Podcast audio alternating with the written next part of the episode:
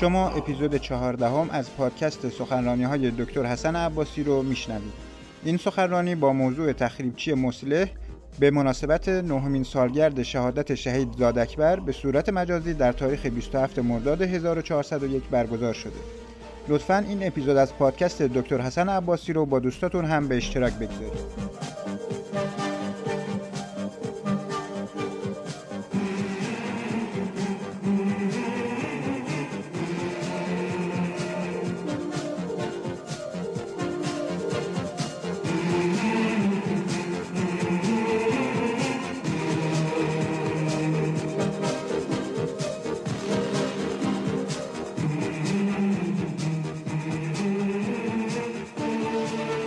اعوذ بالله من الشیطان الرجیم، بسم الله الرحمن الرحیم و به نستعین انه خیر ناصر و معین.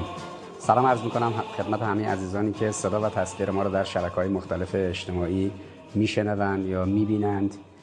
ما امشب در روز پنجشنبه بیست و هفتم مرداد هزار و چهارصد و یک که شب بیست و هشتم مرداد رو، فردا جمعه بیست و هشتم مرداد هزار و چهارصد و یک رو در واقع در پیش رو داریم، به مناسبت واقعی بیست و هشتم مرداد و همچنین به مناسبت واقعی شهادت تعدادی از رزمندگان اسلام در نبرد با نیروهای تروریستی در هزار و صد و نود و دو در نزدیکی حلب در سوریه، امشب توفیق داریم که خدمت شما عزیزان این دوتا موضوع رو در یک فاصله شصت ساله بررسی کنیم. خب همونطور که مستحضرید در ماجرای مرداد هزار و سیصد و در واقع سی و دو و همچنین ماجرای هزار و صد و نود و دو ما با دو اقدام نظامی روبرو بودیم، دو واقعی روبرو بودیم که یکیش کودتایی بود که علیه دولت محمد مصدق انجام شد توسط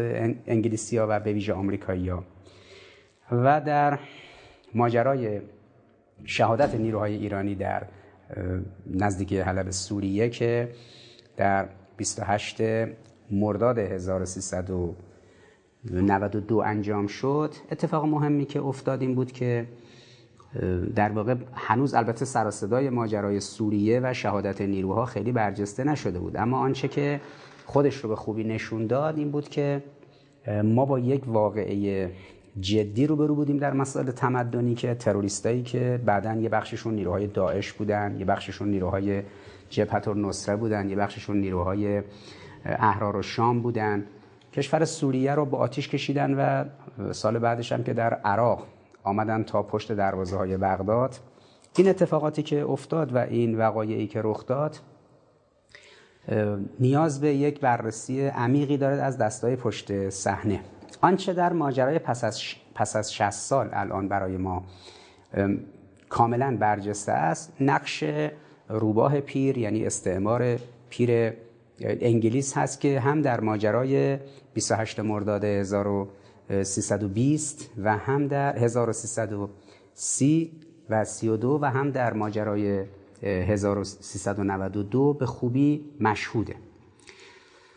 از این رو امشب من سعی میکنم که این دوتا نکته رو و سازوکارهایی که در این ماجرا به خوبی خودش رو نشون داده، اینها رو پرده رو کنار بزنیم، بخشی از زوایای پنهان اون رو روشن کنیم، چون که به هر جهت تلقی اینه که حافظه تاریخی مردم ضعیفه و اینها میتونن با گذشت زمان هر اتفاقی رو رقم بزنن، به خصوص در عصری که در فضای رسانه‌ای انبوهی از مطالب و انگاره‌ها در واقع روزانه در اختیار مخاطب قرار میگیره و تشخیص سره از ناسره خب طبعا دشوار میشه. کودتای بیست و هشتم مرداد انگلیسی آمریکایی علیه محمد مصدق دربارش زیاد نوشته شده، زیاد گفته شده، تلاش بسیار زیادی هم هست که از سوی جریانات هوادار سلطنت و از جریانات آنگلوفیل نزدیک به انگلیس و آمریکا تلاش زیادی میشه که اولا روی کودتا بودن اون اقدام سرپوش بگذارن، بگن اصلا چیزی به نام کودتا نبوده. دوم اینکه ماهیت دست نشانده حکومت رژیم پهلوی رو کتمان کنن، بگن نه این اصلا انگلیسی‌ها نیاوردن سر کار رضاخان رو، آمریکایی‌ها نیاوردن سر کار محمد رضا رو. کتمان این ماجرا رو کنن. خب اینا همه مستندات تاریخیش موجوده و کتمانش در واقع یه جور تف سربالاست، هر جوری که اقدام کنن بدتر به ضرر خودشون در واقع تبدیل میشه. اما نکته خیلی مهم شناخت یک شخصیتی است که در تحکیم پایه‌های رژیم پهلوی هم در دوره رضاخان هم در دوره محمد رضا نقش کلیدی داشته و چهره اصلی درون حکومت پهلوی در کودتای بیست و هشت مرداد محسوب میشه. اون هم سپهبد فضل الله زاهدی است. شناخت فضل الله زاهدی، این کسی که در دوره رژیم پهلوی هم در دوره رضاخان هم در دوره محمد رضا نقش کلیدی در به قدرت رسیدن رضاخان داشت و نقش کلیدی در تثبیت قدرت محمد رضا و برگردوندن محمد رضا در ماجرای کودتای بیست و هشت مرداد داشت. شناخت فضل الله زاهدی، خانوادهش، پدر خانومش پیرنیا، پسرش اردشیر زاهدی که داماد شاه بود، سفیر کبیر ایران در واشنگتن بود در این اواخر دوره پهلوی، اواخر در واقع دولت محمد رضا. شناخت خانواده زاهدی بسیار بسیار برای شناخت تاریخ معاصر ایران مهمه، به ویژه در همون نکته که عرض کردم، مسئله تثبیت موقعیت رضاخان و موقعیت محمد رضا. چون به هر جهت اگر سید ضیاء طباطبایی عامل سیاسی انگلیسیا بود در عبور از دولت قاجار و حکومت قاجار و کودتایی که شد و عامل اصلی انتخاب شده توسط انگلیس یک قزاقی بود به نام رضاخان، رضاخان پالانی، عامل نظامی که از سوی انگلیسیا مأموریت داشت همه جا کمک رضاخان باشه و اون رو موضعش رو تقویت کنه، سپهبد زاهدی بود که اون موقع یک افسر جوانی بود. یعنی هنگامی که کودتا انجام میشه، چون این هزار و دویست و هفتاد و یک تقریبا به دنیا اومده، در کودتای اسفند هزار و دویست و نود و نه تقریبا این بیست آره دیگه مثلا بیست و هشت سال است، بیست و شش سال است. در دوره‌ای که رضاخان کودتا کرد و بعد وزیر جنگ دوره بعد از کودتا شد، قبل از اینکه تبدیل بشه به قول معروف به شاه ایران، در اون دوره سه چهار ساله‌ای که وزیر جنگ بود موقعیت ویژه‌ای برای این فرد در نظر گرفت و به طرز عجیبی یک دفعه این فرد که یک افسری بود در جوانی به درجه سرتیپی رسید و ژنرال شد. زاهدی در سرکوب قیام جنگل و میرزا کوچیک خان نقش بسیار مهمی داشت. در بخشی از نیروهای میرزا کوچیک خان رو زاهدی سرکوب کرد. در آشوب‌های جنوب در استان خوزستان نقش اصلی و اساسی رو داشت. در لرستان، در استان کرمانشاه، در استان کردستان، در استان فارس، در اصفهان و در مناطق دیگه کاملا به عنوان یک نیروی سرکوبگر که قبل و بعد از کودتای هزار و دویست و نود و نه رضاخان پالانی برای به قدرت رسیدن و کنار گذاشتن قاجار نقش بسیار مهمی داشت. چون بالاخره چهار نیروی اصلی در چهار طرف ایران در اون دوره در دهه آخر قرن قبل فعال بودن. رئیس علی دلواری در جنوب در بوشهر درگیر بود، در دشتستان با انگلیسیا. میرزا کوچیک خان جنگلی در شمال در گیلان درگیر بود. در غرب ایران در تبریز محمد خیابانی درگیر بود. در شرق ایران هم در مشهد کلونل محمد تقی‌خان پسیان. در چهار جهت اصلی کشور چهار نیروی ضد استبداد و ضد استعمار داشتن می جنگیدن. اگر نیرویی که در جنوب بود، نیرویی که در شرق بود، نیرویی که در شمال بود و نیرویی که در غرب بود، اینا از درگیری فارغ می شدن و به سمت مرکز می اومدن، همگرایی می کردن، خب یک حکومت ملی از این چهار دسته نیروی آزادیخواه در ایران شکل می گرفت. جایی برای انگلیس، فرانسه، آمریکا، روسیه و دیگران نمیموند. اما استعمار احساس خطر کرد که نیروهای آزادیخواه و ملیگرا الان سر برآوردن، رئیس علی دلواری، محمد خیابانی، محمد تقیخان پستیان و میرزا کوچیک خان جنگلی، اینا رو انگلیسی‌ها اطلاعاتشو دادن، این چهار نفر رو شهید کردن، سرکوب کردن. رضاخان در سرکوب اینها نقش بسیار بسیار مهمی داشت.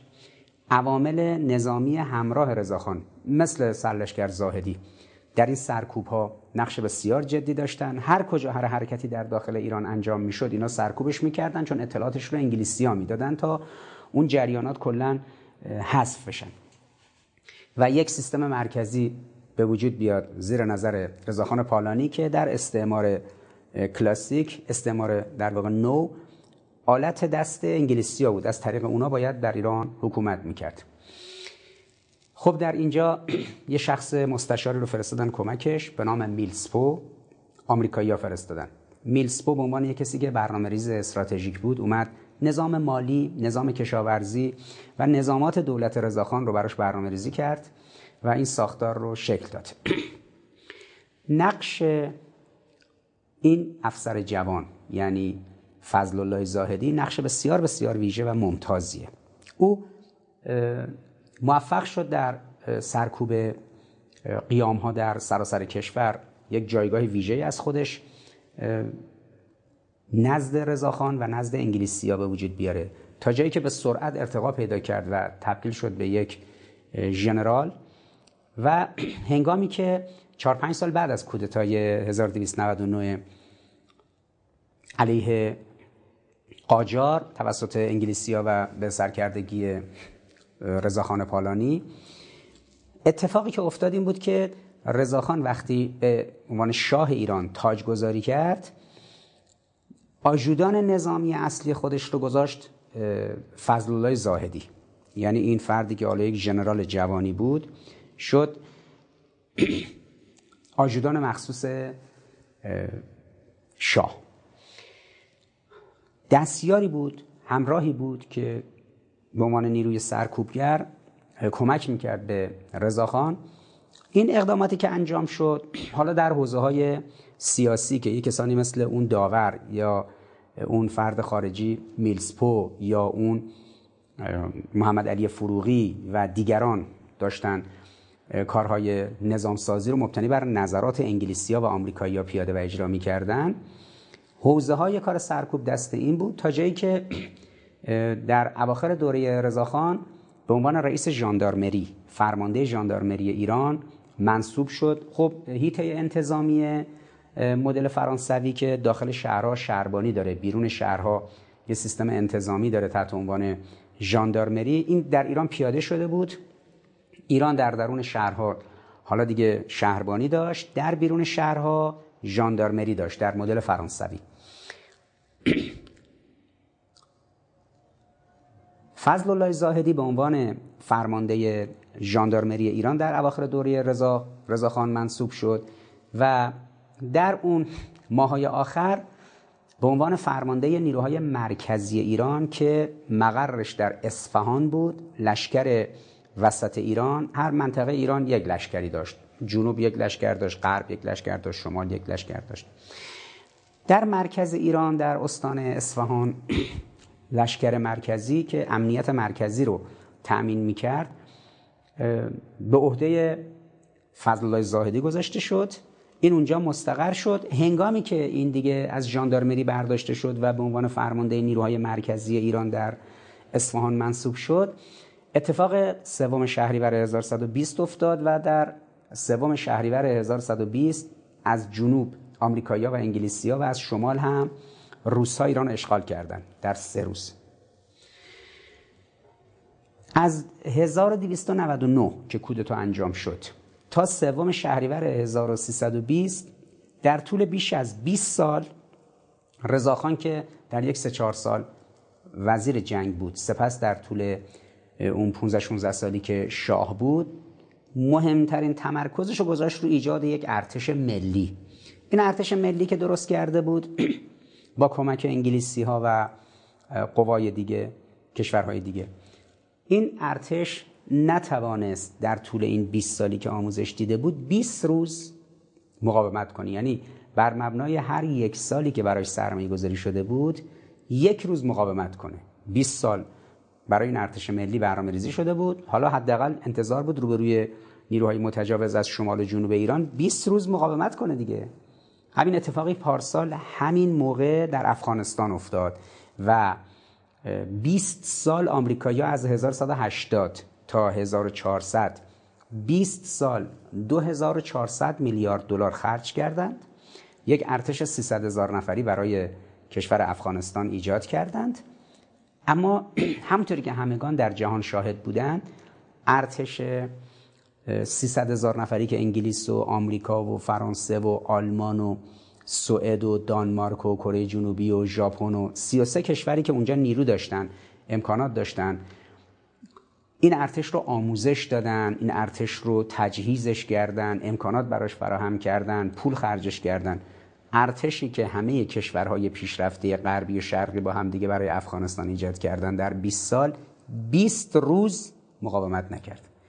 کشور رو بدون شلیک یک گلوله داد دست طالبان و دست از پادراستر نصفشون فرار کردن، رفتن یه سری از این فرماندهان و وزرای دولت اشرف غنی رفتن توی کشورهای اروپایی شدن راننده به قول خودشون اوبر و راننده این خودروها. یه سرشون هم شدن از اینایی که میرن پیتزا میدن در خونه ها. عکساش توی شبکه‌های اجتماعی هست، این وزیرها و فرماندهانی که بلند شدن رفتن توی کشورهای اروپایی پیتزا میبرن در خونه‌های مردم میدن. من مسخره میکنم از این زاویه است که هیچگاه هیچ نظامی، چه در دوره حکومت پهلوی بوده باشه چه در دوره اشرف غنی و دیگران، وقتی خارجی بیاد مردان سلحشور یک ملت رو آموزش بده، اونا به نتیجه نمیرسن، اونا میگذرن و مملکت رو فرار میکنن میرن.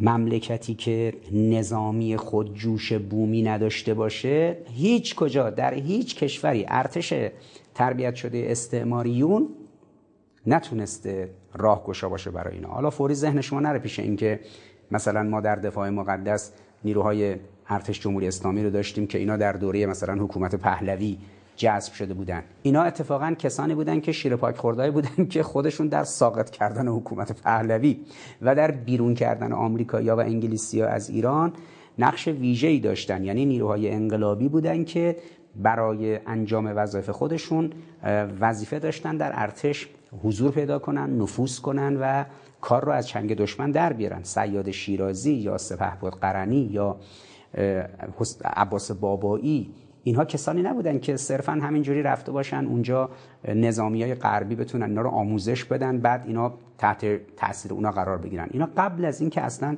لباس نظامی بپوشن، قبل از اینکه تصمیم بگیرن نظامی باشن، افراد و عوامل انقلابی بودن که برای زیست انقلابی وارد این هیئت‌ها شدن.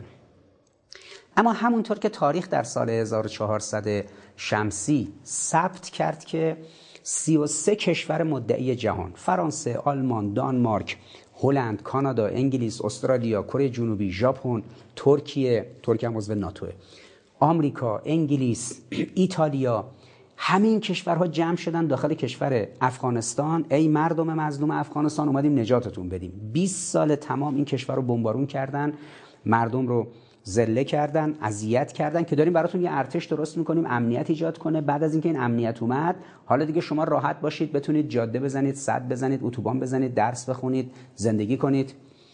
بعد از بیست سال در آستانه قرن بیست و یکم، از سال دو هزار تا سال دو هزار و بیست بیست و یک، یک پنجم قرن بیست و یکم وقت ملت افغانستان رو گرفتن، ارتشی درست کردن نه با دست خالی، با دو هزار و چهارصد میلیارد دلار که جو بایدن گفت ما دو و چهار دهم تریلیون دلار خرج کردیم. چی دست ملت افغانستان رو گرفت؟ هیچی. سال هزار و صد و هشتاد، یعنی سال دو هزار و یک، همین طالبان کف افغانستان بودن. مجدداً در سال دو هزار و بیست و یک هم مجدداً طالبان بدون شلیک یک گلوله رفت داخل کابل و حکومت رو گرفت. هرچی تئوری علوم سیاسی تو دانشگاه ها بود نابود شد. چیزایی که مزخرفاتی که غربی ها تهیه میکنن تحت عنوان نظریه های دموکراسی و نمیدونم مناسبات و تئوری های روابط بین الملل، همه مالیده شد، شخم زده شد، رفت پیکارش.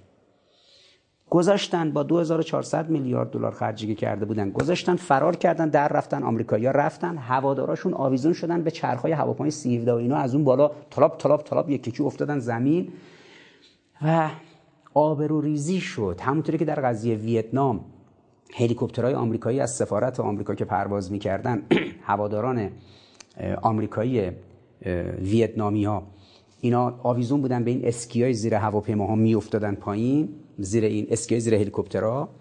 اینجا هم هوادارا اینا آویزون بودن به چرخ‌های هواپیما، وقتی هواپیما بلند میشد اینا میافتادن پایین. و شنیع‌ترین مناسبات رابطه یک برده با ارباب خودش به تصویر کشیده شد در جهان مدرن. اینه که مزخرفات تحت عنوان تئوریای علم مدرن، سیاست و روابط بین الملل و دموکراسی، این حرفا می نویسن، از بیرون با بمب و موشک میان دموکراسی تجویز میکنن، انتخابات برگزار میکنن برای ملتی، بعد میان میگن تئوری های روابط بین الملل گفته مناسبات ملت ها اینجوری باشه، بعد میان ملت رو بیست سال سرکیسه میکنن، بالا میشن میرن، هواداراشون هم آویزون میشن، تالاپ تالاپ میافتن پایین. ارتشی هم که ساختن بیست سال براش خرج کردن، بیست روز مقاومت نکرد. الان اون ارتش افغانستان کجاست؟ اون سیصد هزار نفر کجا هن؟ اون همه تانک و توپ و هلیکوپتر و هواپیما و به اصطلاح سلاح‌های عجیب و غریب کجاست؟ مگر خود بی بی سی گزارش نمیداد که دانشگاه سندهرست انگلیس، دانشگاه نظامیشون رفته شعبه زده توی کابل داره فرمانده تربیت میکنه؟ این همه پلیس آلمان اومد رفت آموزش داد به پلیس افغانستان، کو؟ این همه فرانسوی ها اینا رو بردن آموزش دادن، کو؟ این همه آمریکایی ها اینا رو تربیت کردن، کو؟ به این دلیله که وقتی میگیم خمینی یه ارتشی درست کرد به نام سپاه پاسداران، امروز آمریکا همشو گذاشته توی لیست تحریم، امروز میاد مثلا وقتی قاسم سلیمانی رو شهید میکنه در سراسر جهان میدرخشه. حتی طنز پردازای آمریکایی، هفته گذشته یکی از تلویزیون‌های آمریکایی برنامه طنزش گفته بود در مورد اینکه گفتن ایران میخواد بیا نمیدونم بولتون و ترامپ و نمیدونم پومپئو و اینا رو ترور کنه، بعد با طنز مسخره کرده بود، گفته بود بابا اینا یه ژنرالشون رو رفتید شهید کردید که تو ایران ما توی آمریکا کسی اندازه و ما به ازای اون نیست که اونا بخوام بیان اینو ترور کنن. بعد مسخره کرده گفته سیصد هزار دلار در نظر گرفتن برای ترور بولتون، این که نمیصرفه. بعد دور مسخره کرده، چیز عجیبی.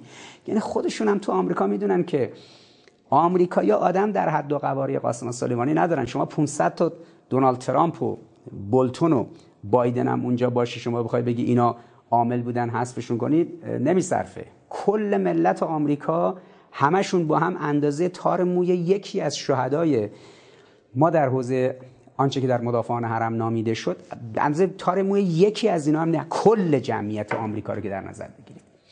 لذا ببینید نباید بگذاریم تاریخ فراموش بشه، نباید بگذاریم آمریکای سوپر پاور ابرقدرت خفتی که در ویتنام کشید از ساخت سقف ساختمون سفارت آمریکا در سایگون فرار کردن، هوادارا و خائنین ویتنامی که هوادار آمریکا بودن به اسکیای هلیکوپترها آویزون می‌شدن می‌افتادن، نباید بذاریم این تصاویر فراموش بشه. در مقابل کسایی که فکر می‌کنن آقا مگه نمیدونی آمریکا چه ابرقدرتیه، بله خیلی ابرقدرتیه، در مقابل شما ویتنامیا زدن بیچارهش کردن.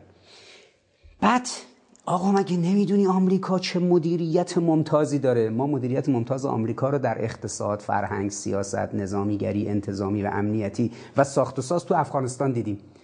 مملکت افغانستان دستشون، دو هزار و چهارصد میلیارد دلار در اختیارشون، سازمان ملل کاملا در اختیارشون، همراهاشون انگلیسی‌ها بودن، فرانسوی‌ها بودن، ایتالیایی‌ها بودن، ژاپنی‌ها بودن، کره جنوبی بود، استرالیا بود، نیوزیلند بود، همه بودند. عربستان پول فرستاد، امارات پول فرستاد، قطر پول فرستاد. مردم افغانستان نسبت به بیست سال قبل در فقر بیشتر، ناامیدی بیشتر، یأس سیاسی بیشتر و تار و پود امید در اون جامعه رو متلاشی کردن. کسی دیگه تو اون جامعه به عنوان رهبر بزرگ نیست، مردم به کسی اعتقاد و اعتماد ندارن، همه چیز رو نابود کردن. رهبران طالبان یه احترامی داشتن، رهبران جبهه مقاومت نمیدونم اون محمد عطا و نمیدونم ژنرال دوستم و عبدالله عبدالله و یونس قانونی و اون افرادی که به به اصطلاح احمد شاه مسعود و اینها منتسب بودن، اونا یه احترامی داشتن. الان هیچ کدوم دیگه هیچ طرف معامله تو افغانستان نه احترامی دارن نه عزتی دارن، همه چیز نابود شد. چرا؟ چون آمریکا مدیریت بر صحنه عملیاتی رو بلد نبود، انگلیس بلد نبود، اینا نتونستن برای مردم افغانستان حداقل قدم رو قلم ها رو بردارن و حداقل قدمی که میتونستن بردارن این بود که به قول معروف حداقل یه سیستم دفاعی درست کنن، امنیتی درست کنن که اگه مردم نون ندارن بخورن لااقل امنیت داشته باشن. یک سال گذشته، در طول این یک سال افغانستان همونی بود که تو بیست سال قبل بود. مردم ناامید. حالا رضاخان هم یه همچین وضعیتی داشت. بیست سال با کمک انگلیسیا، فرانسویا که برای ژاندارمری رو درست کردن، سوئدیا و آلمانیا و کشورهای دیگه یک سیستم براش طراحی کردن. بیست روز روبروی نیروهای اشغالگر دوام نیاورد و سقوط کرد. سوم شهریور هزار و صد و بیست ایران رو اشغال کردن، آمدن رسیدن تهران، یه نامه دادن دست فروغی، کسی که اون موقع نخست وزیر بوده تو دوره قبل در دوره رضاخان. بهش گفتن اینو ببر بده به رضاخان، بگو که دست زن و بچه تو بگیر از ایران برو بیرون، خودمون آوردیمت سر کار، حالا خودمونم بهت میگیم برو تبعید. نذاشتن حتی این راه آهنی که افتخار میکنن میگن رضاخان راه آهن ساخت، اون رو انگلیسی‌ها ساختن برای اینکه شمال جنوب رو وصل کنن به هم برای سیاست استعماری خودشون، ربطی به رضاخان نداشت، اصلا سوادش به این چیزا نمیکشید. حتی نذاشتن از این راه آهن استفاده کنه، سوارش کردن با خفت و خاری در پانزده روز بیست روز بردنش تا جنوب، سوار کشتی کردن بردنش هند، تبدیلش کنن هند. هند اون موقع مستعمره انگلیس بود. تحقیرش کردن، تو دریای طوفانی کشتی با بدبختی رسید هند، در هند بهش اجازه ورود ندادن و گفتن باید بری آفریقا. دوباره برگشت این کشتی تو وضعیت نابسامان، رضاخان پالانی و خانواده‌اش رو برداشت برد آفریقا، کل عرض اقیانوس هند رو طی کردن، رفتن آفریقا، رفتن توی جزیره موریتس، از اونجا هم بعدن بردنش آفریقای جنوبی و در اونجا دق کرد و مرد. بعد جنازه‌اش رو آوردن در مصر دفن کردن تا چند سال بعد از جنگ که رفتن جنازه اون قبر رو شکافتن، جنازه رو برداشتن آوردن ایران. این سرنوشت یک کسی بود که وابسته بود و توسط خارجی‌ها کودتا کرد تو کشورش، به قدرت رسید، توسط خارجی‌ها هم کنار گذاشته شد. هنگامی که این از دوره‌ای که به قدرت رسید تا این انتها، یک ژنرال مهمی داشت کنار دستش بود به نام فضل الله زاهدی. فضل الله زاهدی که فرمانده ژاندارمری شد و بعدم به عنوان فرمانده نیروی مرکزی در اصفهان مستقر شد. سال اولی که ایران اشغال کردن در شهریور هزار و صد و بیست، محمد رضا رو گفتن تو بمون، پدرت و مادرت و خواهرات و برادرات برن تبعید، تو بمون. این نگفت بابا پدر من بیست سال نوکری شما رو کرده، حالا دارید اینجوری بدونی که اصلا باش جلسه بگیرید، یه تیکه کاغذ میدید دست یه کسی ببره بهش بده بگه آقا از این مملکت برو بیرون، منم به رگ غیرتم برخورد نمیمونم، منم همراه پدرم تبعید میشم، میرم اسلحه دست میگیرم، میام کشورم رو نجات بدم از دست شما اشغالگرا. تا بهش گفتن ببین پسر جون تو بمون اینجا. خب چرا محمد رضا مون؟ چون قبلش از دوره کودکی برده بودنش توی لوزان سوئیس، قشنگ آموزشش داده بودن، آمادهش کرده بودن برای اینجور موارد. تربیت یافتگان شرق و غرب، خدا روح پرفتوه خمینی کبیر رو شاد بداره که فرمود ما از دست رضاخان و پسرش نجات پیدا کردیم، بعیده به این زودی از دست تربیت یافتگان شرق و غرب نجات پیدا کنیم. خود رضاخان تربیت شده غربی و شرقی ها بود، محمد رضا هم از کودکی بردن اونجا آموزشش دادن دیگه، تو مدارس اونها یکی هم گذاشتن بغل دستش تا موقعی که آمد تو ایران تو کاخش همیشه همراهش بود. محمد رضای جوانو که حاکم کردن دست نشانده بود دیگه، اینا گفتن پدرت بره تو بمون اینجا بشه شاه. سال بعد، سال هزار و سیصد و بیست و یک، انگلیسی‌ها میخواستن کلا دیگه این ساختار داخل ارتش ایران هیچ کس نباشه که از باقی مانده های حکومت پهلوی اول باشه، آدمی که شاخ باشه، اینا رو ببرن و تربیت کنن بیارن. بهانه کردن که سپاه ارتش مرکزی ایران، لشکر اصفهان، یه ارتباطهایی داره با آلمانیا. به این بهانه یک عملیاتی انجام شد به نام عملیات پونگو.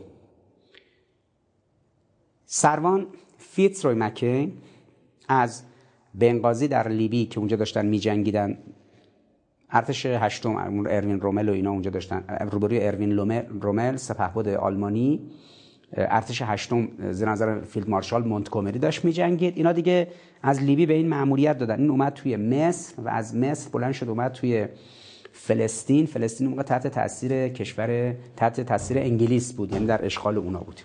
از انگلیس در واقع این آوردنش توی فلسطین، از فلسطین هم اومد داخل ایران و از مرز خانقین به کرمانشاه وارد ایران شد. در ایران مستقیم رفت سفارت. سر رید بولارد، همین کسی که سفیر کبیر انگلیس در ایران بود، این بنده خدا یک در واقع به عنوان سفیر کبیر همه کاره کشور انگلیس تو ایران محسوب میشد. این کسی بود که اومد یه برنامه ریزی کرد و یه ژنرال انگلیسی رو هماهنگ کردن. این ژنرال انگلیسی توی دفتر سر رید بولارد شخص سفیر به این ستوان مأموریت داد که به این ستوان سروان فیتزروی که یه جوانی بود مأموریت داد میرید زاهدی رو دستگیر میکنید، از ایران اخراجش میکنید و منتقلش میکنید به یه جای دیگه. خب این با هوشمندی که این جانور خبیث این فیتزروی داشت، این بعداً به عنوان نماینده مجلس عوام انتخاب شد. یعنی بعد از دوره زندگی نظامیش بعداً در کشور انگلیس موقعی که خاطراتش رو نوشت و بعد از اون زندگی نظامیش این به یک نماینده مجلس تبدیل شد. دوره‌ای که سرتیپ بود این کتاب خاطراتش رو نوشت که کتابش تحت عنوان این کتابش تو ایران ترجمه شد تحت عنوان استاد جاسوسان انگلیس. فکر کنم شصت سال پیش تو ایران ترجمه شد. کتابی نوشت و در اونجا خاطراتش در مورد دستگیری زاهدی رو آورد. اسم اون عملیات رو گذاشتن پونگو. این رفت در اصفهان، در اصفهان با گولد، کسی که به عنوان مقام سیاسی و در واقع سرکنسول انگلیس در اصفهان بود، تعامل برقرار کرد و از اونجا دو نفری رفتن با اون گولد خونه و دفتر کار زاهدی رو شناسایی کردن.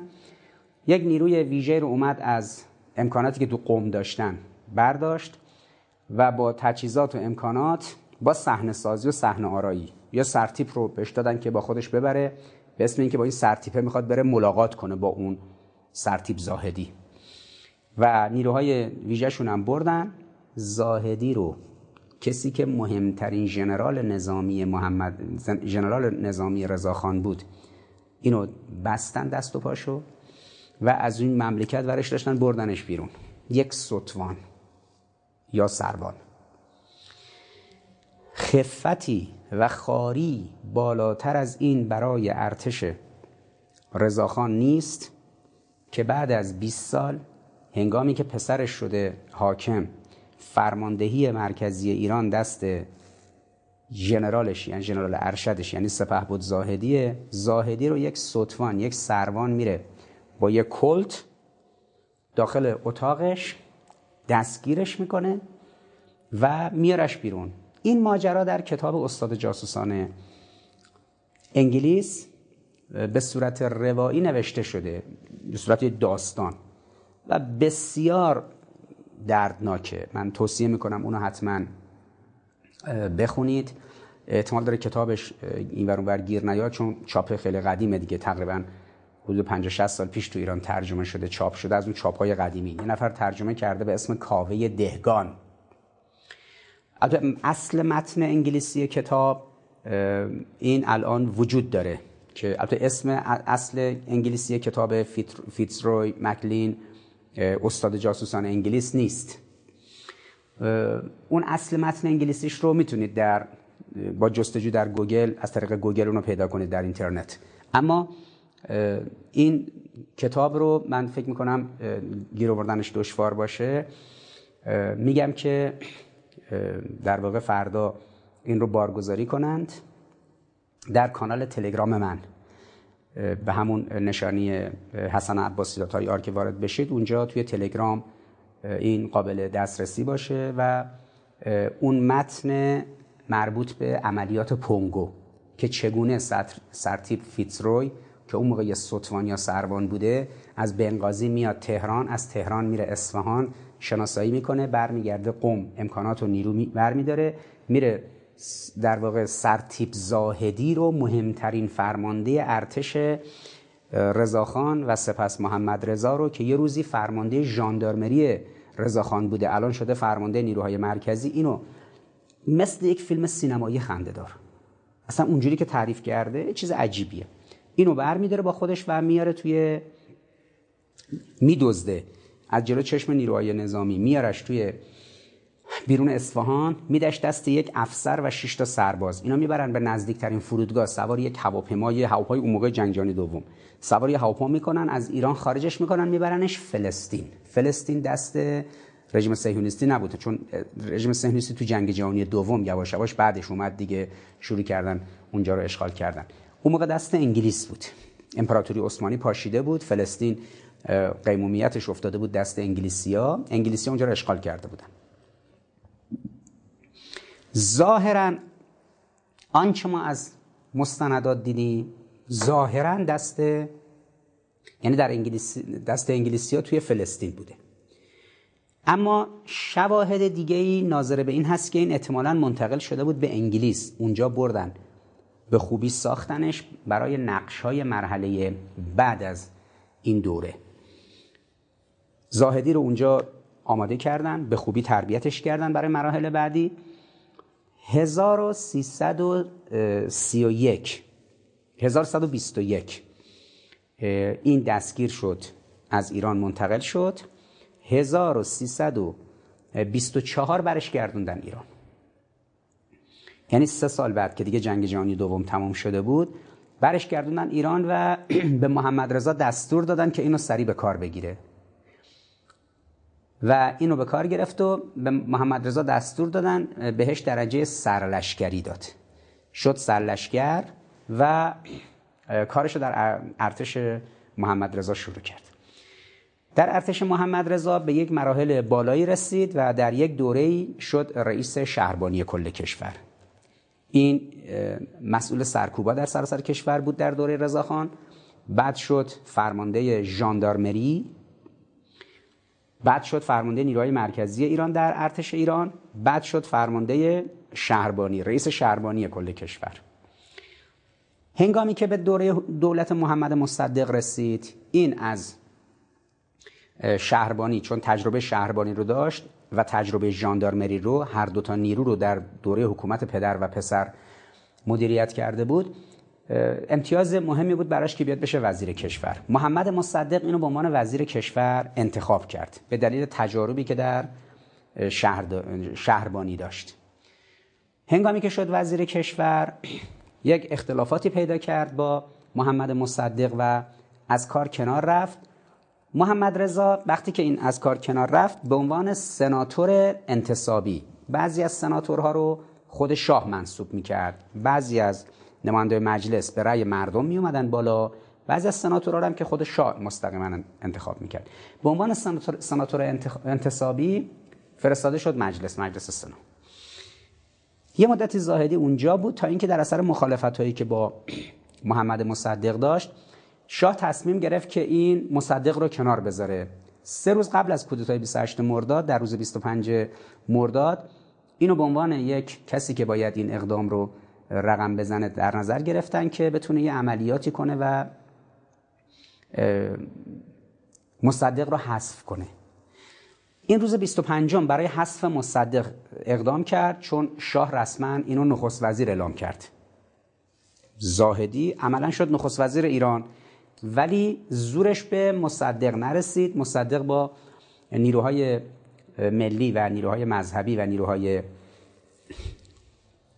مردمی که در اختیار داشت این رو به زاویه روند.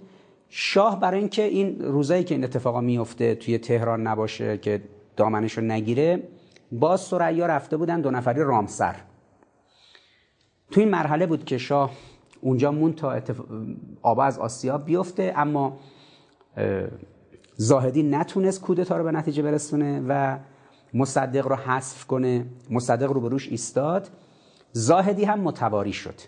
محمد رضا احساس خطر کرد، به همراه ثریا از اونجا با یه هواپیمایی که داشتن توی رامسر پرواز کردن، رفتن غرب کشور، از اونجا رفتن به بغداد مرکز عراق، از پناهنده شدن به اونجا، از اونجا هم از فرار با فرار از بغداد و رفتن به اروپا پناهنده شدن به کشور ایتالیا، رفت روم مستقر شد. یعنی محمد رضا عادت داشت، چون مردم نیاورده بودنش سر کار، قانونی نیامده بود سر کار، آمریکایی‌ها و انگلیسی‌ها و روس‌ها اومده بودن ایران رو اشغال کرده بودن، گفته بودن پدر تو برو، پسر تو بمون بشو حاکم. حالا یه دفعه دید تقی به توقی خورده، از مملکت گذاشت فرار کرد، که در کتاب خاطرات ثریا روند نابسامانی روحی روانی محمد رضا خوب توضیح داده شده. یعنی اونجا ثریا میگه که چجوری شد که از رامسر رفتن تا عراق، از اونجا رفتن تا روم و شاه چقدر مشوش بود. آمریکایی‌ها اومدن یه چمدون دلار آوردن با کمک زنان بدکاره مثل اون پری بلنده و مردانی که ارذل‌اوباش تو صحنه مدیریت میکردن مثل شبان, بی... شبان جعفری و اینا، ریختن تو خیابون سر و صدا و با ارذل‌اوباش. خلاصه بالاخره یه جو ایجاد کردن. دولت مصدق شکننده بود، فرو ریخت و این کودتایی که آمریکایی‌ها سازمان سیا پول آورد خرج کرد، کودتا محقق شد و مصدق سقوط کرد.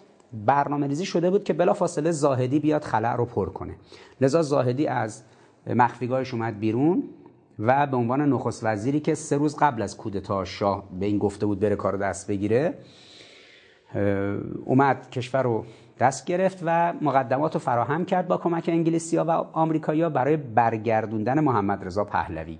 پس زاهدی هم در به قدرت رسیدن و تثبیت موقعیت رضاخان نقش اساسی داشت از سوی انگلیسی‌ها، هم در کودتا علیه محمد مصدق و برگردوندن محمد رضا پهلوی به قدرت در هزار و سیصد و سی و دو نقش اساسی داشت، در کودتای بیست و هشتم مرداد هزار و صد و سی و دو.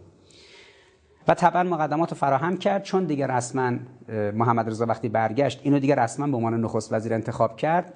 دوره بعد از کودتای مرداد به اصطلاح هزار و صد و سی و دو دوره نخست وزیری رسمی زاهدی بود. زاهدی به عنوان نخست وزیر بود. حالا اون مسئله ملی شدن نفت که بهانه‌ای بود که مصدق رو باهاش بزنن و ایران رو تحریم کرده بودن، نمیذاشتن نفت ایران فروش بره در دنیا، در مذاکره با انگلیسی‌ها و آمریکایی‌ها که معروف شد به اون ماجرای کنسرسیوم، کنسرسیوم نفتی، زاهدی کسی رو فرستاد پای میز مذاکره به نام امینی و تعهد کرد که در این ماجرا مراودات نفتی ملی بشه. اونا قبول کردن که تو ایران ملی بشه، ولی به مدت بیست و پنج سال این مراودات نفتی فقط با انگلیسی‌ها و آمریکایی‌ها و این گروه‌ها باشه. نتیجه طبیعیش این شد که مجلس شاه مجلس شاه صداش در اومد، آقا این چه توافقی بود انجام داد؟ زاهدی رفت توی مجلس ایستاد، گفت ما سر آمریکا و انگلیس کلا گذاشتیم. یارو رو انگلیسی‌ها اومدن با یه دونه سوتوان، با یه دونه کلت، اونجوری که خودش توضیح داده در کتابش فیتزروی مکین، با یه کلت رفته تو اتاقش، یک ژنرال به اصطلاح خاندان پهلوی رو اسیر کرده، برش داشته بردن بردنش فلسطین، سه چهار سال نگرش داشتن، تر، تربیتش کردن، آموزشش دادن، برش گردوندن، آوردنش ایران، همه کاره کردن اینو توی جاهای مختلف. بعد از کودتایی که انگلیسی آمریکایی بوده، این فرد شده نخست وزیر رسمی این مملکت، بعد میگه که سر آمریکا و انگلیس ما کلا گذاشتیم. چقدر این جمله شبیه همین جمله در واقع آقای روحانی و آقای ظریف و دیگرانه که هواداراشون میگفتن که در اون ماجرای برجام، آقا شما نمیدونید که در برجام سال هزار و سیصد و نود و چهار کلا گذاشته شده سر آمریکا، کلا گذاشته شده سر کشور انگلیس، سر به اصطلاح پنجه به علاوه یک و یه پیروزی نصیب اینا شده. به هر جهت غربگراها اینجوری اند دیگه. حالا چون آقایون دولت و آقای روحانی هم، خود آقای روحانی، آقای ظریف و دیگران تربیت شده دانشگاه‌های انگلیس و آمریکا هستن، اینا هم مثل اون قبلی‌ها که تربیت شده و دانشگاه‌های اونا بودن و یا اینکه فرماندهانی بودن که اونجا به قول معروف منتقل شده بودن، آموزش دیده بودن، تصورشون این بود که بله واقعاً کلا گذاشتیم سر آمریکا و انگلیس. رفت توی مجلس گفت نمیدونید در این کنسرسیوم کلا گذاشتیم سر آمریکا و انگلیس. خیلی خب، حالا از این خواب و خیالایی که مطرح میکردن برای عوام. دوره نخست وزیریش که تقریبا تمام شد، اختلافاتی با شاه داشت و محمد رضا اینو در واقع فرستادش به عنوان نماینده ایران در دفتر اروپایی سازمان ملل در ژنو و رفت اونجا و بعدم همونجا در هزار و سیصد و چهل و دو از دنیا رفت و پرونده زندگیش بسته شد. این فضل الله زاهدی مطالعه زندگیش برای تعیین روند حرکت چگونگی به قدرت رسیدن خاندان پهلوی از رضاخان تا محمد رضا و وابستگی این رژیم به انگلیس و آمریکا بسیار بسیار حائز اهمیت و حیاتیه. یعنی مطالعه زندگی زاهدی که مثل یک فیلم سینمایی میمونه و اون صحنه تکان دهنده‌ای که در عملیات پونگو یک سطفان یا سروان انگلیسی میاد با یک کلت اینو اسیر میکنه، از تو اتاقش میبره، این حتی مقاومت نمیکنه بگه که آقا توی سطفان و سروان کی فرستاده؟ تو داری نه یک ایرانی رو، داری ارتش ایران رو تحقیر میکنی، داری ملت ایران رو تحقیر میکنی، توی سطفانی، توی سروانی.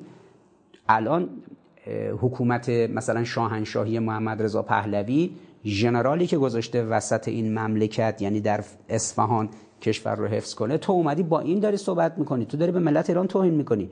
حتی نکرده یه درگیری بزن بزن شخصی را بندازه یا حتی به این مرحله که کشته بشه، مثلا اون کلتی که گرفته روبروش این کشته بشه، کشته بشه تو اتاق خودش، بهتر از اینه که به خفت تم بدی. بعدا تعریف میکنه فیتزروی، میگه وقتی که لوله کلتو گذاشتم تو کمرش از در اومد بیرون، ماشین رو روشن نگه داشته بودیم بیرون اتاقش، سوار شد، میگه میگه که کلت روی تو پهلوش فشار داده شده بود، رسیدن جلو در نگهبانی، نگهبانا به اصطلاح خبردار وایسادن، این بهشون علامت داد که یعنی کاری نداشته باشید تا رد بشید. به همین سادگی ژنرال حکومت پهلوی که برای رضاخان و محمد رضا این همه سر دست میشکسته، داخل تو سرکوبای داخلی، چه کودتا باشه چه سرکوب قیام‌های داخلی باشه، توانمند بوده. روبرو خارجی‌ها همیشه ذلیل بوده. چرا؟ چون دست نشانده بوده.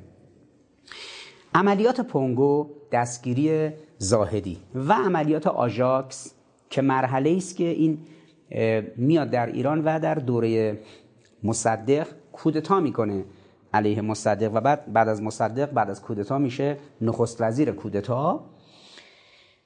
عملیات پونگو تا عملیات آژاکس مطالعه‌اش برای جوانان ایرانی از جهت اینکه بدانند ایران چه ملت و کشور ذلیلی بود در دوره خاندان پهلوی و چطور زیر چکمه انگلیسی‌ها و آمریکایی‌ها و روس‌ها بود و چجوری امروز ملت ایران عزت و استقلال خودش رو به دست آورده. این زاهدی پسرش اردشیر زاهدی شد داماد شاه و بعد شد سفیر کبیر ایران در واشنگتن. این اواخر دوره رژیم پهلوی، چون ایران کاملا وابسته به آمریکا بود، اصلی ترین جایی که باید به حکومت ایران دستور میداد سفارت دولت آمریکا بود که باید پیام ها را از طریق سفارت ایران در آمریکا میگرفتن و خب معتمدترین فرد به محمد رضا همین اردشیر زاهدی بود.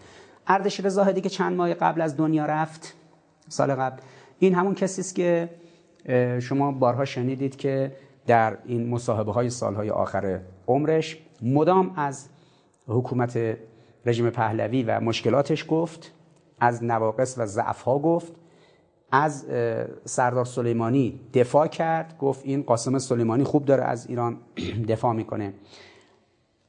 در یه مصاحبه رسمی و علنیش که صدای سلطنت طلبا رو در آورد، گفت آقا دم جمهوری اسلامی گرم که داره شصت میلیون نفر رو نون میده. خب منظورش این بود که اواخر عمر حکومت پهلوی کلا ایران سی و پنج میلیون جمعیت داشت، هفتاد درصدش روستانشین بود، مردم روستایی که تو خود روستاها از اون امکانات استفاده می‌کردن، نه آب داشتن، نه برق داشتن، نه گاز داشتن، نه امکاناتی که از بیرون براشون برده بشه. میموند سی درصد جمعیت ایران، یعنی از سی و پنج میلیون نفر عددی در حد ده میلیون نفر که تو شهرها ساکن بودن. با کمک آمریکا و انگلیس، با به رسمیت شناختن اسرائیل، با فروش سرسام‌آور نفت، حکومت پهلوی ده میلیون نفر رو نون میداد، اونم تو سطح شهرها، کشوری که هفتاد درصدش به اصطلاح روستانشین بود و بیش از هفتاد درصدش بیسواد بود که بعد از انقلاب نظام مجبور شد نهضت سواد آموزی را بندازه مردم با سواد بشن. اونجاست که داماد شاه و سفیر کبیر ایران در واشنگتن در سال هزار و صد و پنجاه و پنج پنجاه و شش یه همچین کسی یعنی اردشیر زاهدی میگه آقا دم جمهوری اسلامی گرم که شصت میلیون نفر رو تو ایران داره نون میده. او میفهمه یعنی چی که حکومت پهلوی نمیتونسته شکم مردم رو سیر کنه، الان جمهوری اسلامی بالای به اصطلاح شصت هفتاد میلیون نفر رو داره تغذیه میکنه، به همه جا آب برده، گاز برده، برق برده، امکانات برده، سطح زندگی ها به طرز چشمگیری یک دست بالا آمده، اما بدون همراهی آمریکا، بدون همراهی انگلیس، بدون به رسمیت شناختن رژیم صهیونیستی، با تحریم چهل و سه ساله، چهل و دو ساله که از سال هزار و صد و پنجاه و نه ایران تحریمه، با تحریم این کار کرده. خب این نکاتی است که در یوتیوب ویدیوهای اردشیر زاهدی هست. مطالعه این خاندان بسیار بسیار حائز اهمیته و روشن میکنه چه اتفاقی در سده گذشته افتاد. یعنی از سال هزار و دویست و نود و نه که کودتا شد توسط رضاخان تا هزار و سیصد و نود و نه یعنی دو سال پیش، این دوره صد ساله با مطالعه زندگی این پدر و پسر یعنی فضل الله زاهدی و سپس اردشیر زاهدی در همراهی با اون پدر و پسر یعنی رضاخان و محمد رضا بسیار حائز اهمیت. این بخش نخست پرده تاریک از تاریخ معاصر ایران در قرن گذشته که در بیست و هشتم مرداد هزار و سیصد و سی و دو چگونه آمدن در ایران کودتا کردن و فضل الله زاهدی شد نخست وزیر، کودتا مجددا محمد رضا رو برگردوندن. اما پرده روشن تاریخ ایران شصت سال بعد رقم میخوره در مقایسه با اون. در بیست و هشتم مرداد هزار و سیصد و نود و دو در مرداد هزار و سیصد و نود و دو در بیست و هشتم مرداد در نزدیکی حلب در سوریه خبر میرسه که تروریستای احرار شام و همچنین جبهت النصره اینها آمدن سمت بعضی از مناطق روستایی اونجا. این نیروهای ایرانی که برای مقابله با این تروریستا به سوریه اعزام شده بودن به درگیری با اونها میرن. وقتی میرن اونجا هم توی روز روشن تو درگیری در کمین اینا میافتن و این گروه هایی که این گروهی که رفته بودن این چند نفر اونجا به شهادت میرسن و یکیشون که ضمناً کار خبرنگاری هم میکرده، کار ثبت تصاویر هم میکرده، فیلم برداری میکرده، دوربین این میفته دست تروریستا و همون شب یا فردای اون در شبکه بی بی سی اون فیلم ها فیلم هایی که اینا داشتن ضبط میکردن که دارن وارد منطقه درگیری میشن پخش میشه. پیدا کنید پرتغال فروش را، چگونه فیلم نیروهای ایرانی که توی دوربین نیروهای ایرانی بوده میفته از طریق جبهت النصره و احرار شام میفته دست بی بی سی. معلومه دیگه انگلیس پشت این گروه های تروریستی دیگه، یعنی چون سرویس امنیت خارجی انگلیس ام آی سیکس و واحدهای ویژه ارتش انگلیس با کمک رژیم صهیونیستی، ایالات متحده و دیگران آمده بودن که سوریه رو نابود کنن و متلاشی کنن، مبتنی بر این چیزی هم که چند روز گذشته منتشر شد که انگلیسی‌ها از چهار سال قبل از وقوع جنگ‌های داخلی در درون سوریه برنامه داشتن و مطلع بودن و داشتن برنامه ریزی میکردن برای سقوط دولت اسد و تجزیه کشور سوریه به نفع رژیم صهیونیستی، برای اینکه تهدید رو از رژیم صهیونیستی دور کنند. این چیزایی است که حالا اخیراً دیگه داره یواش یواش منتشر میشه بعد گذشت ده سال. چگونه این فیلم دست بی بی سی انگلیس افتاد؟ از هر راهی رسیده باشه دست انگلیس و با فاصله ده بیست ساعت اونجا پخش شده باشه در بی بی سی، اصلش اینه که بین انگلیس با تروریستا یک پیوند وثیق شبکه فرماندهی و شبکه اطلاعاتی و شبکه مالی وجود داشته و هنوزم وجود داره. در اون عملیات سه چهار تا از نیروهای ایرانی شهید میشن. شهید اسماعیل حیدری از نیروهای مازندرانی سپاه پاسداران، شهید هادی باغبانی که ایشون هم مازندرانی بودن، و شهید علی زاد اکبر که ایشون اصالتاً از اهالی کاشمر بودند. اینها از افسران سپاه پاسداران انقلاب اسلامی بودند که اونجا شهید شدند. دوربین هادی باغبانی که ضمن اون وظایف و مأموریتش کار ثبت و ضبط و اطلاع رسانی و کار هنری و رسانه‌ای هم میکرد، بعد از اینکه اینا شهید میشن دوربینشون میفته دست بی بی سی و تصویری که بی بی سی خودش نشون داده هنگامی که این دوربین میفته زمین، تا اونجا هم نشون میده که اینا فیلمبرداری که کردن تا اونجایی که دوربین هادی شهید میشه و دوربین زمین میفته. از این رو فردا روز جمعه بیست و هشتم مرداد در هزار و چهارصد و یک نهمین سالگرد اون واقعه در مرداد هزار و سیصد و نود و دو هست و شهادت نیروهای ایرانی که خب حالا هادی باغبانی چون که از دانشجوهای ما بود و من از نزدیک با ایشون آشنا بودم، میشناختمش و بسیار جوان رعنا با طمأنینه خوشخلق و خو که شهید زندگی میکرد شهید شد.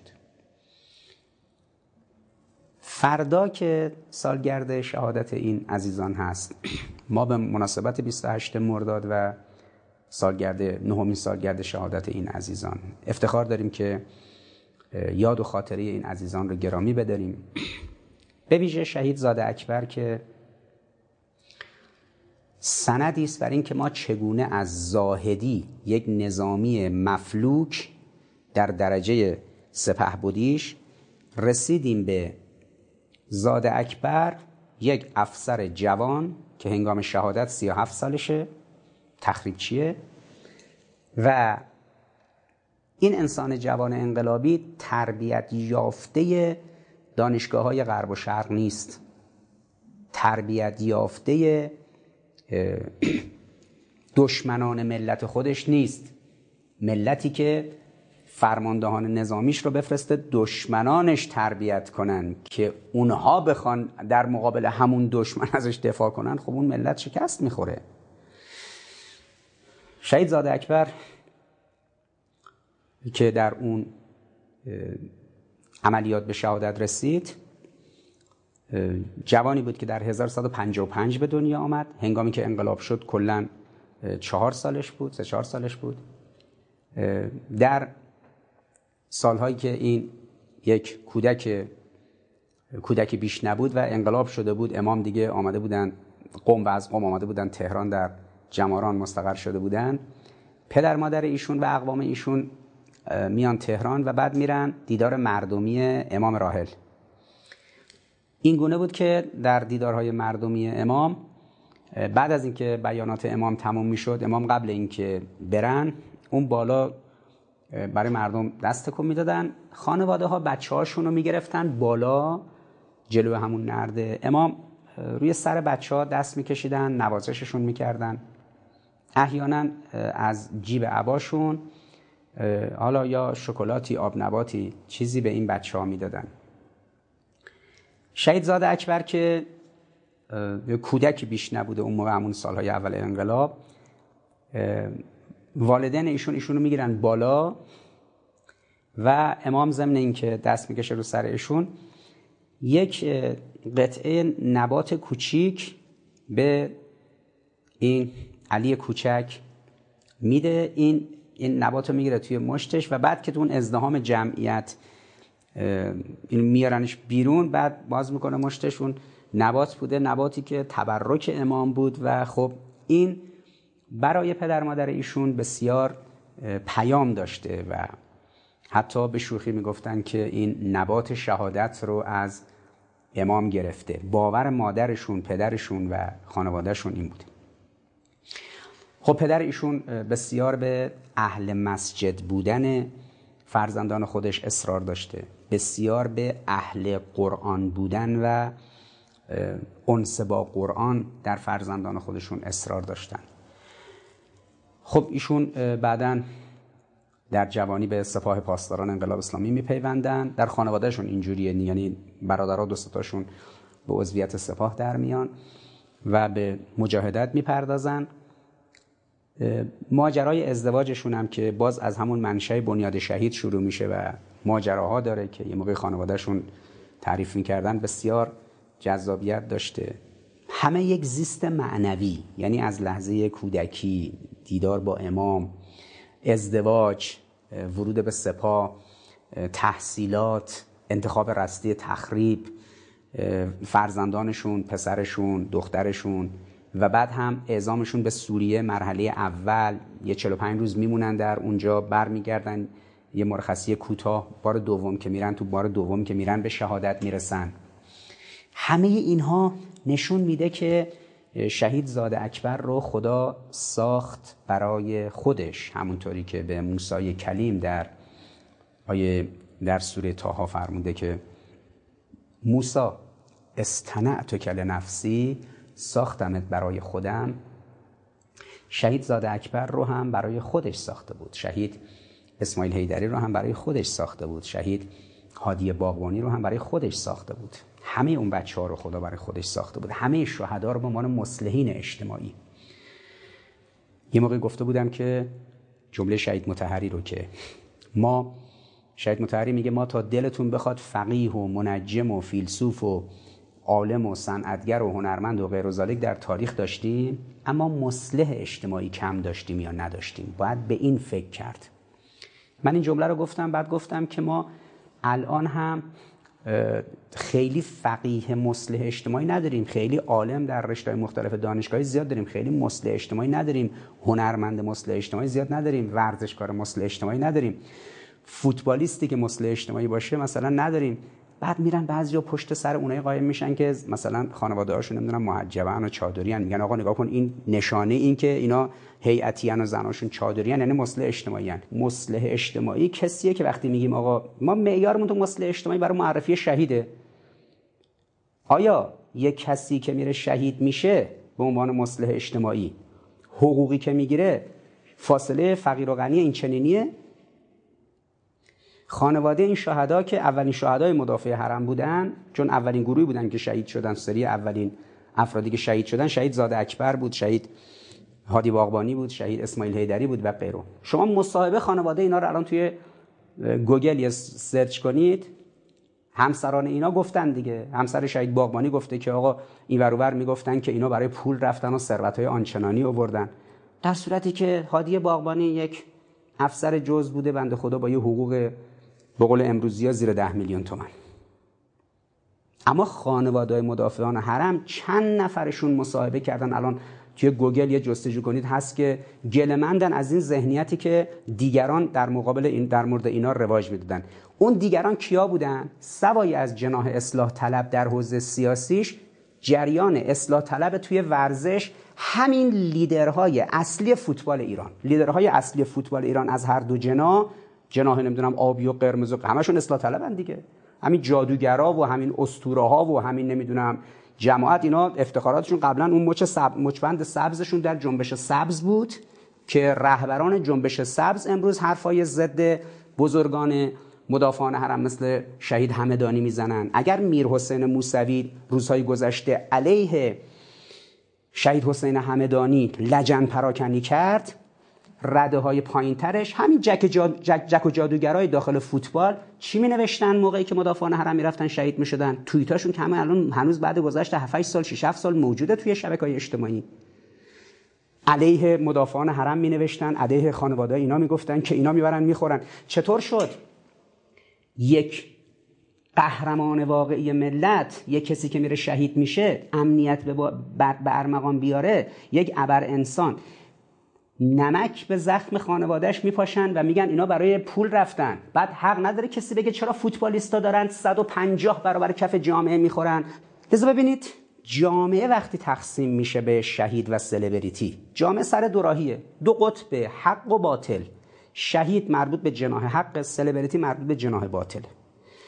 شهید مربوط به جناح خیر، سلبریتی مربوط به جناح شر. چرا؟ چون لیبرالیسم میگه که اگر من بخوام به شما از این حالت ایدئولوژی خارج بشم، به شما یه سبک زندگی نشون بدم، یعنی امریکن لایف استایل، سبک زندگی آمریکایی که برآمده از ایدئولوژی لیبرالیسمه، من به شما سبک زندگی سلبریتی رو میدم، یعنی سبک زندگی سینماگرا، سبک زندگی هنرپیشه ها، سبک زندگی خواننده ها، سبک زندگی فوتبالیست ها، سبک زندگی صنعتگرا و تکنولوژیستای مثل ایلان ماسک، سبک زندگی سیاستمدارای مثل دونالد ترامپ. میگه من اینا رو بهت میدم. انسان اگر حوصله نداری ایدئولوژی لیبرالیسم رو بخونی، باش آشنا بشی، سبک زندگی اینا رو ببین. من لیبرالیسم بهت میگم اینجوری زندگی کن، به این زندگی بخوای برسی، بیا پیرو من ایدئولوژی لیبرالیسم شو. اما اگر خواستی به اسلام برسی، زندگی آل الله رو الگو قرار بدی، اسوه حسنه که میشه وجود نازنین رسول الله رو خواستی ببینی، قرآن رو خواستی ببینی، اونجا باید در نهایت زندگی جوری باشه که ببینی آیا میتونی شهید بشی یا نه. زیست این چنینی که شما رو به مسیر شهادت میرسونه نمیشه اولش با هرزگی های عالم نمیدونم فوتبال و چه و چه باشه، بعد مثلا تهش شهادت در بیاد. نمیشه. اینه که اهمیت کسی مثل شهید زاد اکبر فقط در قیاس با سپهبد ارشد نظامی حکومت پهلوی نبود که ما از بیست و هشتم مرداد هزار و سیصد و سی و دو زاهدی رو مقایسه کنیم با شهید زاد اکبر در مرداد هزار و سیصد و نود و دو، شصت سال بعد، بلکه شهید زاد اکبر به عنوان یک نظامی جزء در مقابل نظامی کل که فرمانده ژاندارمری رضاشاه بوده، فرمانده رئیس شهربانی محمد رضا بوده، فرمانده نیروهای مرکزی ارتش شاه در اصفهان بوده، نمیدونم نخست وزیر پهلوی بوده، وزیر کشور مصدق بوده، همین مسئولیت رو داشته، سناتور بوده، در مقابل همه اینا یه شهید زاد اکبر به عنوان نظامی آبروی جامعه نظامی است. اما سپهبد زاهدی که یه ستوان، یه سروان میاد لوله کلتشو میذاره بغل پهلو، این برمیداره از اصفهان میبره بیرون، بعد سوار آبها میکنن میبرنش که درست حسابی بسازن برش گردونن بیارن. اون مایه خفت و خاری یه جامعه نظامیه. فقط مقایسه این نیست، مقایسه بین شهید زاد اکبر نظامی با سپهبد زاهدی نظامی، مقایسه شهید زاد اکبر به عنوان یک شهید با سلبریتیا. شهید زاد اکبری که از جیب خودش خرج میکنه برای اینکه فعالیت فرهنگی و اجتماعی و غیر ذالک انجام بده، آدمی که با حداقل‌ها داره زندگی میکنه در یه شهر کوچیکی به نام کاشمر، کسی که از لحظه‌ای که به دنیا اومده تا دوره کودکیش که دیدار امام مشرف میشه، تا هنگامی که درسش تموم میشه، تا هنگامی که میره سپاه، ازدواج میکنه، بچه دار میشه، میره سوریه میجنگه و شهید میشه، رسته‌ای که انتخاب میکنه تخریبه. تخریب چیا؟ اینایی که میشینن پای بمب بمب خنثی کنن، اینایی که میشینن توی زمین مین زانو میزنن، میشینن توی زمین بعد با این سرنیزه ها اصطلاح سخونک میزنن ببینن که کجا مین هست، مین رو پیدا کنن و درارن، خنثیش کنن، مواد منفجره رو خنثی میکنن، یا یه جاهایی برای انهدام موانعی که اونجا چیده شده باید این مواد منفجره رو بچینن، منفجر کنن. این تخریبچی‌ها وقتی میخوان یه بمبی رو خنثی کنن، یک مین رو خنثی کنن، یک تله انفجاری رو خنثی کنن یا یک مواد منفجره رو آماده کنن، یک شعار دارن: اولین اشتباه آخرین اشتباه است. شما این سیم رو اشتباه بچینی، بمب منفجر میشه. این رنگ زرد، رنگ آبی، رنگ قرمز، رنگ سفید، رنگ سیاه، یه اشتباه اون سیم رو دیدید دیگه. تو این فیلم‌های سینمایی وقتی میخوان اون سیم رو قطع کنن تردید دارن که کدوم. هنگامی که فتیله رو روشن میکنن، فتیله یک مواد منفجره رو، اون چاشنی که وصل به اون بمب هست، اولین اشتباه آخرین اشتباه است. یعنی اینجوری نیست که بگی یه بار سیمو اشتباه بردی، یه بار روشن کردی، اشتباه روشن کردی، اون مین رو، اون سیم رو قطع کردی. چون این طلای انفجاری بعضیش کششیه، بعضیش قطع کششیه. یعنی یک سیم بیرنگی کشیده شده، کسی رد شد تو این میدون مین، پاش میخوره به این سیم، این کشیده میشه، مین منفجر میشه، کل اون افرادی که تو منطقه هستن کشته میشن. گاهی قطع کششه، یعنی اگر یه چیزی کشیده شده اون قطع کشش رو آزاد کنید، اون کشیدن قطع بشه، اون حالا منفجر میشه. تشخیص اینجا که این کششی قطع کششی، این سیم زرد، سفید، آبی، کدوم رو باید قطع کنی، این مین رو چجوری باید خنثی کنی یا این مواد رو چجوری باید فتیلش رو روشن کنی. یک بار اشتباه کنی، اشتباه اول و آخره. به این خاطر میگن در تخریب اولین اشتباه آخرین اشتباه است. این فرمول زندگی یک انسان شیعه است، یک انسان شهیده. تو زندگیش جوری زندگی نمیکنه که امکان خطا و اشتباه رو بذاره پیش بیاد. معصوم به کی میگن؟ معصوم به کسی میگن که هیچ وقت گناه نمیکنه. هیچ وقت معصیتی ازش سر نمیزنه. انبیا علیهم السلام، ائمه علیهم السلام چرا معصومن؟ چون هیچ وقت گناه نمیکردن. انسان‌های قرینه به اسمت، کسانی که تلاش میکنن مثل انبیا و ائمه زندگی کنن، اینا برای خودشون این قاعده رو در نظر میگیرن که اولین اشتباه آخرین اشتباه است. یک بار انسان اشتباه کنه در زندگیش، العیاذ بالله معصیتی انجام بده، این هلاکت در پی داره دیگه، هلاکت روحی، روانی و نفسانی. زیست شهدا اینجوری است. فوتبالیستا هم اینجوریه، در پولای آنچنانی که میگیرن، در اختلاف طبقاتی اینجا ایجاد میکنن ماشینای آنچنانی که سوار میشن، در اختلاف طبقاتی ایجاد میکنن کاخهایی که دارن، در اختلاف اخلاقی که ایجاد میکنن سگای گران قیمت آنچنانی از خارج با خودشون میارن، بعدم عکساشو منتشر میکنن، ببین ما با این سگامون داریم لیس بازی میکنیم. اینه که وجود نازنین پیامبر جلیل القدر اسلام و وجود نازنین امام صادق علیه السلام، این دو بزرگوار در دو حدیث که شبیه همه، ویژگی مرد دیوس رو اینجوری فرمودن که دیوس مردی است که راضی است که زنش با پوشش نامناسب، با آرایش، با عطر و بوی خوش و چه و چه بیاد بیرون، در معرض دید مردان دیگه قرار بگیره.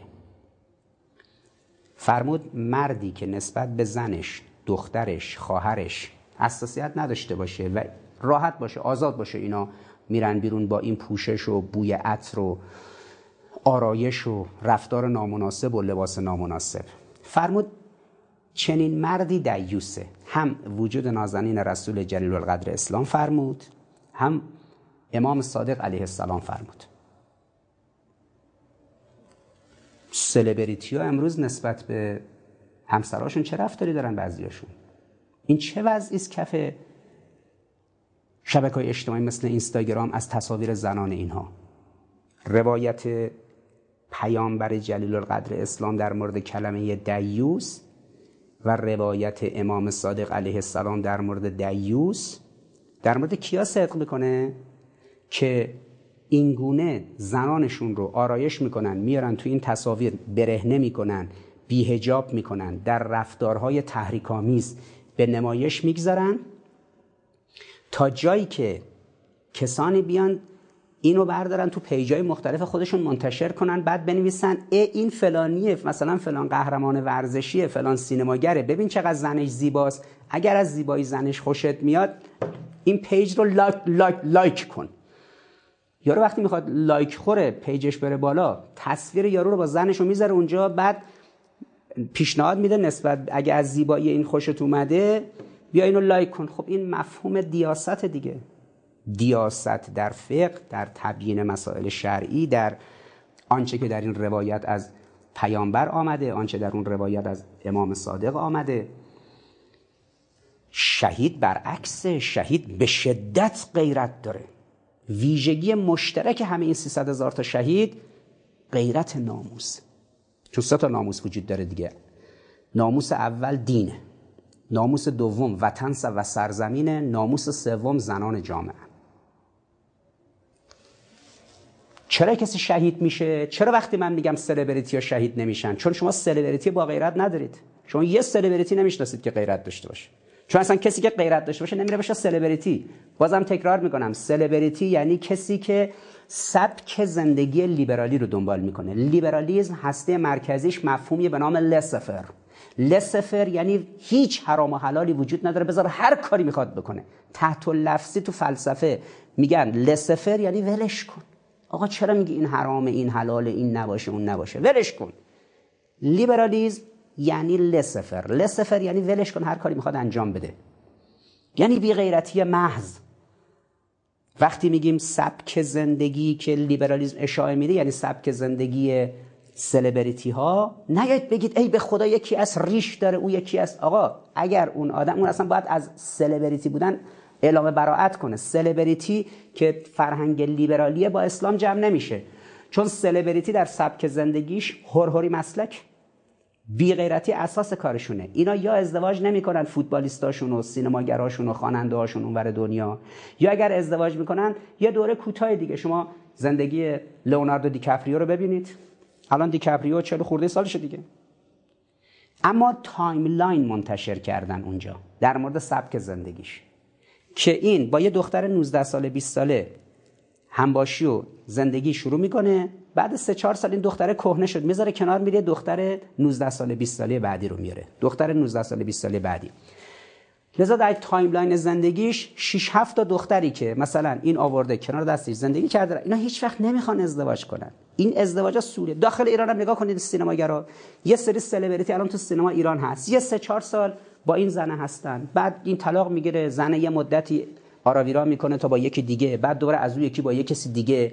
همه مسائل زندگیشون هم روی دایره است. همه باید بدونن که الان رفته خواستگاری، الان ازدواج کرده، الان طلاق گرفته، الان تو مرحله بله برونه. همش رو باید هی توییت کنن و توی پیجاشون تو اینستا باید اطلاع بدن به هواداراشون.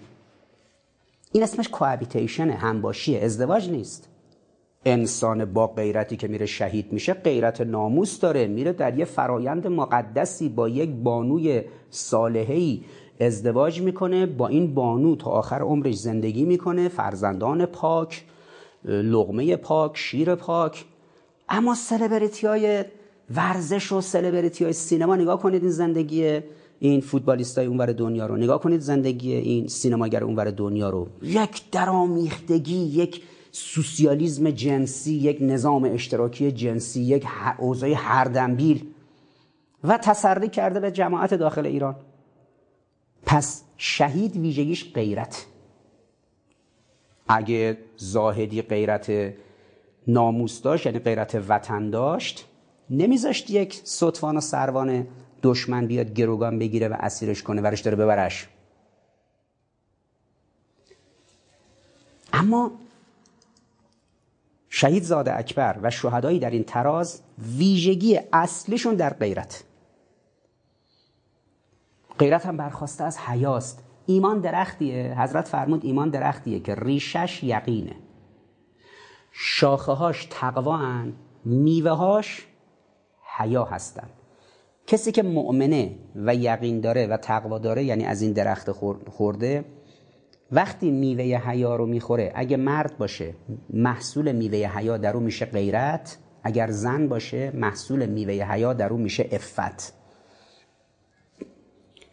زن مسلمان غیرت، مرد مسلمان، زن مسلمان عفت، مرد مسلمان غیرت. اما زنان سلبریتی و مردان سلبریتی مؤلفه سلبریتی بودنشون در جهان اینه که مردی میشه سلبریتی که اول باید غیرت رو ببوسه بذاره کنار، یعنی حیا نداشته باشه.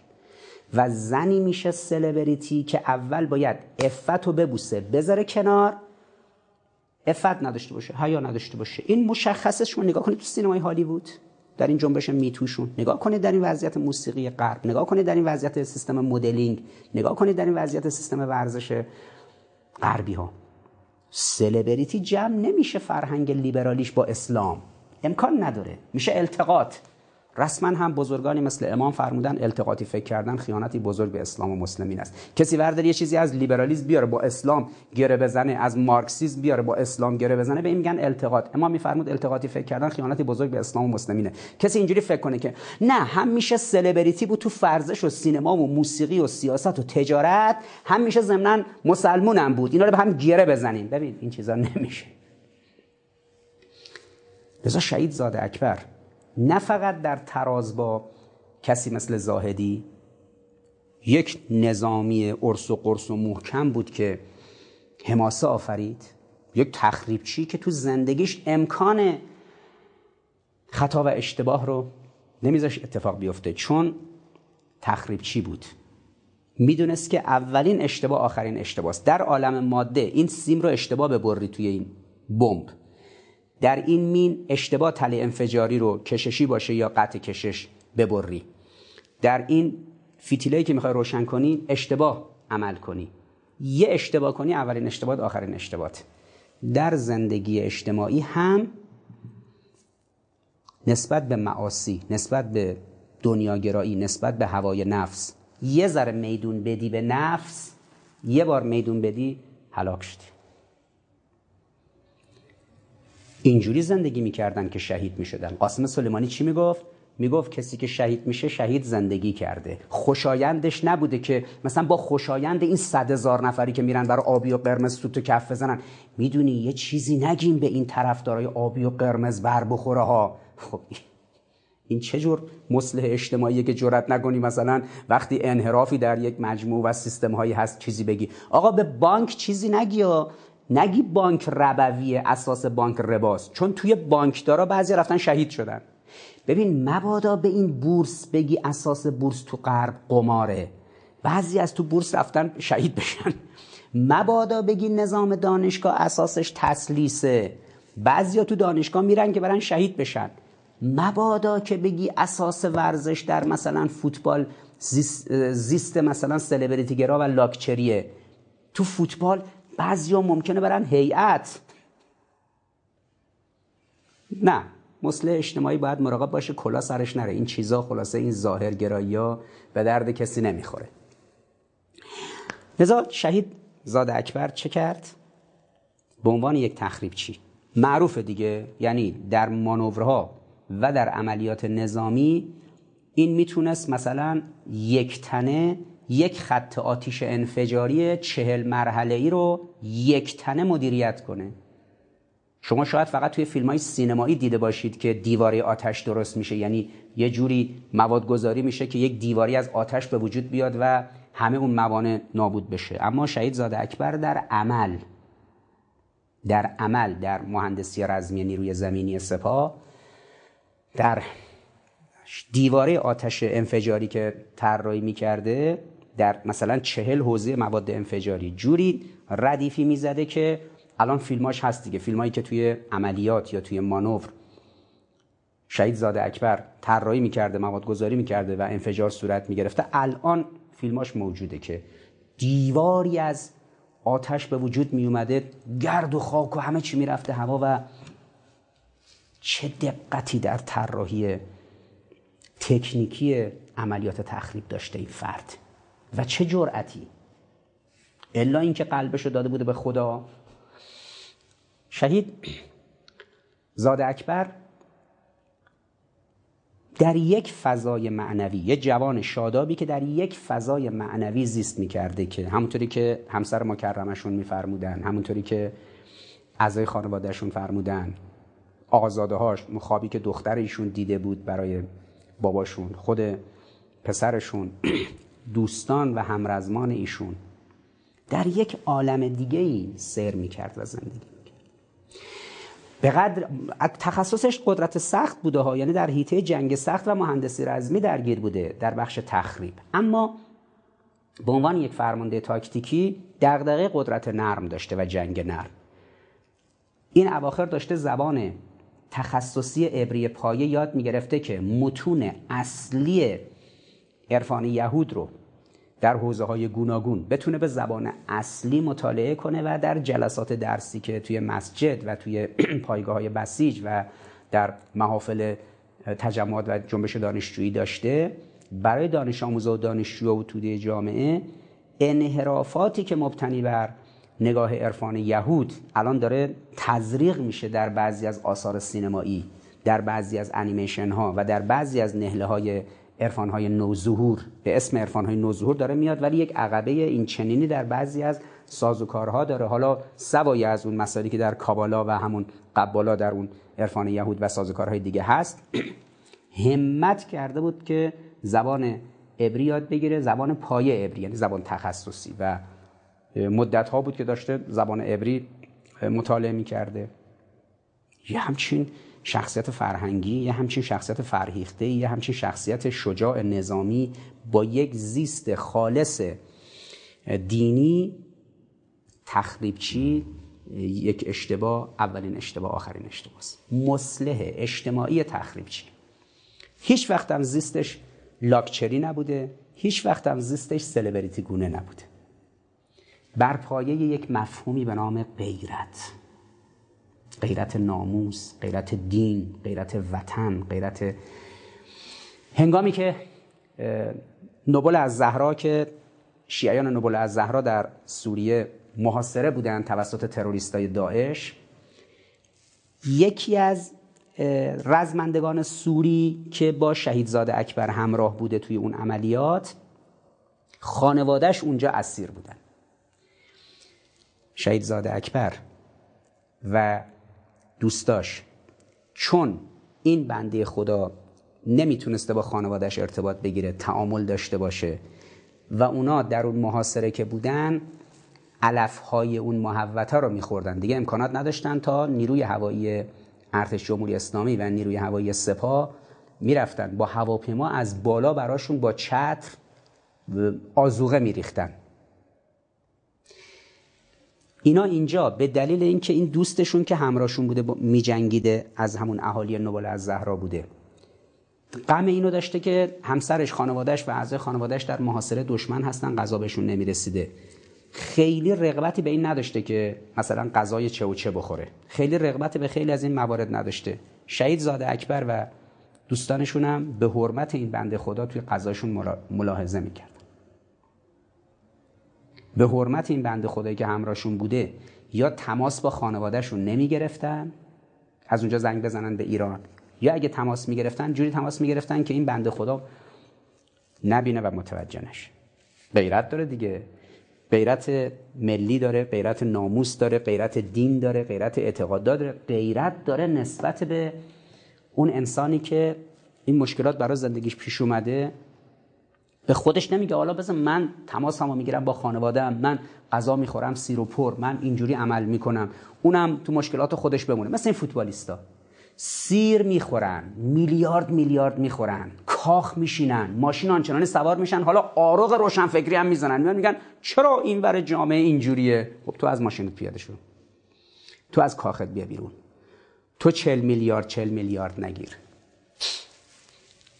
باید تطبیق کرد. ببینید، باید تک تک سلبریتی‌های سینما و فوتبال و موسیقی و سیاست و تجارت رو با شهیدا مقایسه کرد. چرا؟ چون سیاه رو بذاری تازه سفید ارزشش مشخص میشه. یعنی در تفکیک سفید از سیاه، سیاهی ها نباشه، سفیدی ها خودش رو خوب نشون نمیده. تاریکی که باشه، وقتی نور خورشید میاد، نور ماه میاد، معلوم میشه ارزش نور چیه. وقتی شر و باطل رو نشون بدی، ارزش حق و خیر روشن میشه.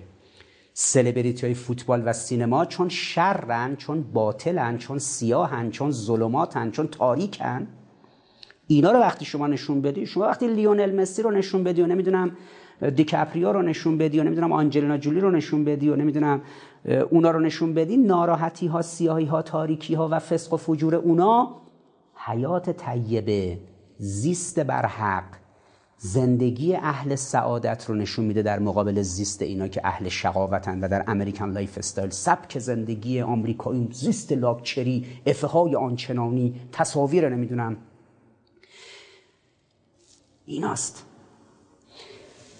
سلبریتی خودش کرش داره روی کسای دیگه ای و جوری زندگی میکنه که دیگران کرش داشته باشن روش.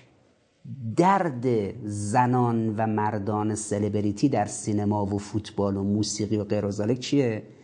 که بیشتر کرش داشته باشن روشون، لایک خورشون بره بالا. شهدا کرش دارن روی خدا، لذا امام میفرمود شهید نظر میکند به وجه الله، یعنی چشم چرانی شهید، نظربازی شهید با خداست دیگه. به قول حضرت حافظ، در نظربازی ما بیخبران حیرانند، چون شهید کرش داره روی خدا.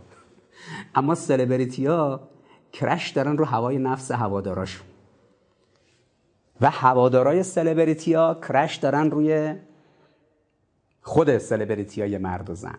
اینا باید تفکیک بشه، یعنی سعادت و شقاوت، حق و باطل، خیر و شر، نور و ظلمات، هدایت و ضلالت، طیبه و خبیثه، صدق و کذب، اینا باید از هم تفکیک بشه، عینی بشه. حالا یه بار بحث ایدئولوژیک داریم، بحث تئوری داریم، بحث تفسیر قرآنه، بحث مبانی فلسفی و جامعه شناختیه، اونجا اینا رو جدا میکنن یه جوری. در عرصه اجتماع باید سبک زندگی رو جدا کرد.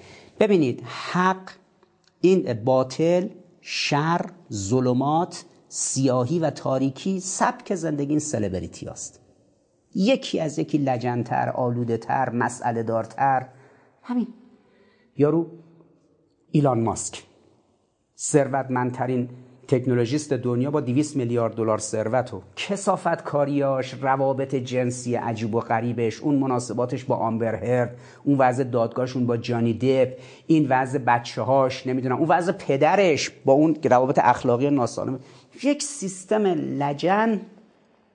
اما موشک اسپیس ایکسی که میسازه میفرسته فضا و ماشین تسلاش چشم بعضی رو کور میکنه، نه اینکه خودش مثلا از نظر اخلاقی یک لجنه. اون یکی هم وسط زمین فوتبال خوب گل زدنش چشم بعضی رو اونور دنیا میگیره، نه اینکه سبک زندگیش مثلا لجنه. یا اون که نمیدونم تو سینما نمیدونم قهرمان اف ای فلان میاد، اون مهمه. اینکه بیرون سینما چه لجنیه، سبک زندگیش چه به اصطلاح لجنزاریه، نه اصلا به چشم نمیاد. اما در مورد شهید سبک زندگیش به چشم میاد، در مورد انبیا و ائمه سبک زندگیشون به چشم میاد، اون چیزی که درست زندگی کردن زمینه شهادتشون میشه. لذا در هر دو تا بیست و هشت مرداد رد پای انگلیس بود، هم بیست و هشت مرداد هزار و سیصد و سی و دو و کاری که زاهدی کرد و به عنوان نخست وزیر منصوب محمد رضا، و کودتایی که آمریکایی‌ها و انگلیسی‌ها کردن محمد رضا رو برگردوندن، و هم اتفاقی که النصره و احرار و شام و جبهت النصره و اینها، این تروریستای داخل سوریه در مقابل اون مردم مظلومی که در محاصره بودن انجام دادن، و شهادت رزمندگان ما که فیلمش رو سریع اینا چون عوامل فرماندهیشون دست انگلیسی‌ها بود و سرویس‌های اطلاعاتی انگلیس پشت سرشون بودن، فوری اینو گرفتن و دادن اونجا و منتشر شد. پس از شصت سال، از هزار و سیصد و سی و دو تا هزار و سیصد و نود و نه، در یک شصت سال ما آنچه می‌بینیم دست ثابت انگلیس پشت این تحولات. هنوزم خباثت‌های انگلیس هست، مثل خباثت انگلیس که یک کسی رو بردن قلم به مزدی رو تحریکش کردن بشین یه چیزی بنویس به نام آیات شیطانی، به مقدسات مسلمین توهین کن، پشتش انگلیس بود.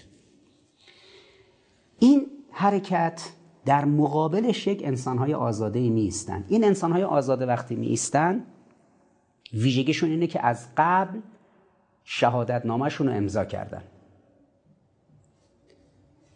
اینه که ما برای شب کربلا میگیم که امشب شهادتنامه عشاق امضا می شود، یعنی برگای شهادتشون رفته بالا پیش خدا، حالا امشب امضا میشه که اینا فردا حتما شهید بشن. فردا ز دشت عاشقان این دشت دریا می شود، فردا ز خون عاشقان این دشت دریا می شود.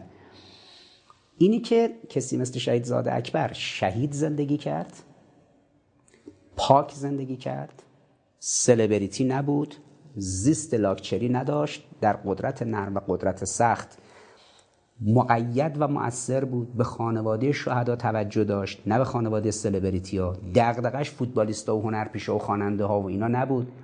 هر هرگاه میرسید به نیشابور و کاشمر، مسئلهش مسئله خانواده شهدا و پیگیری شهدا بود. اصلا شرایط و مقدمات ازدواجشون در اون جلساتی که میرفت برای خانواده شهدا تلاش کنه و برای شهدا کار کنه تو بنیاد شهید فراهم شده بود، چون خانمشون هم می اومده که کمک کنه برای اون شهدا. و چون امام فرمود که شهدا چشم و چراغ این ملتن، همچین جمله از امام نداریم که سلبریتی ها مثلا چشم و چراغه، چون اصلا سلبریتی که نمیتونه چشم و چراغ باشه دیگه. امام فرمود شهدا چشم و چراغ این ملتند و بزرگترین افتخار اینه که آدم بره خدمت کنه به اون خانواده شهدا. لذا اینا میرفتن هر وقت وقت داشته، یه ذره وقت آزاد پیدا میکرده، فوری میرفته برای فعالیت فرهنگی برای شهدا، تبیین شهدا در یادواره هاشون و مواردی از این دست. شهید زاد اکبر و سایر شهدای مدافع حرم که در ماجرای بیست و هشتم مرداد هزار و سیصد و نود و دو به شهادت رسیدن، در چه شرطی به شهادت رسیدن؟ یک ماه از انتخابات ریاست جمهوری هزار و سیصد و نود و دو و روی کار آمدن حسن روحانی میگذشت. سلبریتی‌ها همه همه سلبریتی‌های فوتبال و رشته‌های دیگه ورزشی، همه سلبریتی‌های سینما سینما و همه سلبریتی‌های موسیقی، همه با هم رفته بودن پشت سر حسن روحانی که چی؟ که این فرد لیبرال قراره بره مذاکره کنه با کت خدا. چون حسن روحانی کلمه رو انداخت جلو به نام کت خدا، گفت میریم با کت خدا مذاکره میکنیم، آب خوردن هم حل میشه. همه سلبریتی هایی که الان عصبانیان توی سینما، توی فوتبال، جای دیگه فحاشی میکنن به مردم، همه این سلبریتی ها همه تصاویرشون هست که افتادن دنبال اون باند بنفش. اما انتخابشون غلط بود دیگه، چون اینا امید داشتن که برن پیش توی مذاکره کنن با کت خدا، فردا همه مشکلات حل بشه. دو سال رفتن مذاکره کردن، هزار و سیصد و نود و چهار برجام وقتی تصویب شد هیچ اتفاق نیفتاد. رئیس بانک مرکزی آقای سیف چند ماه بعدش در اردیبهشت هزار و سیصد و نود و پنج بلند شد رفت آمریکا، به مقامات آمریکا گفت هیچ اتفاق نیفتاده، ما به عنوان بانک مرکزی نمیتونیم تراکنش مالی داشته باشیم. گفتن شما درست میگید، قانون ایسا و یوتر در مذاکرات برجام مطرح نشد، لذا ایسا که مطرح نشده باشه تحریم برداشته نمیشه، منع سرمایه‌گذاری وجود داره. یوترن و چرخه دلار وقتی حل نشده باشه شما اصلا نمیتونید مراود مالی داشته باشید. اینا رو که شما نیومدید از ما درخواست کنید. شما فکر کردید ما آمریکایی‌ها و غربی‌ها همین که هست و نیست هسته ایتون رو بدید بره، ما ها میایم فردا موانع رو براتون برمی‌داریم. نه بابا، کور خوندید. ما اومدیم سرزمین سرخپوستا رو گرفتیم، اسمش رو گذاشتیم آمریکا، پوست کله سرخپوستا رو کندیم. ما اگه اینجوری که شما میگید میخواستیم جلو بریم که آمریکا نبودیم، انگلیس نبودیم، فرانسه نبودیم. کلا گذاشتن سر آقای روحانی و آقای ظریف و آقای عراقچی. چون یوترن و قانون ایسا اصلا در برجام ثبت و ضبط نشده بود، نیامده بود. بعدم که نفر بعدی اومد اصلا پارش کرد، اصلا ترامپ اومد همون برجام نیمبندم پاره کرد، زد توی دهن لیبرال ها و دهن اصلاح طلبا و دهن همین سلبریتی هایی که توی این قضیه دنبال حسن روحانی و رابطه با آمریکا بودند.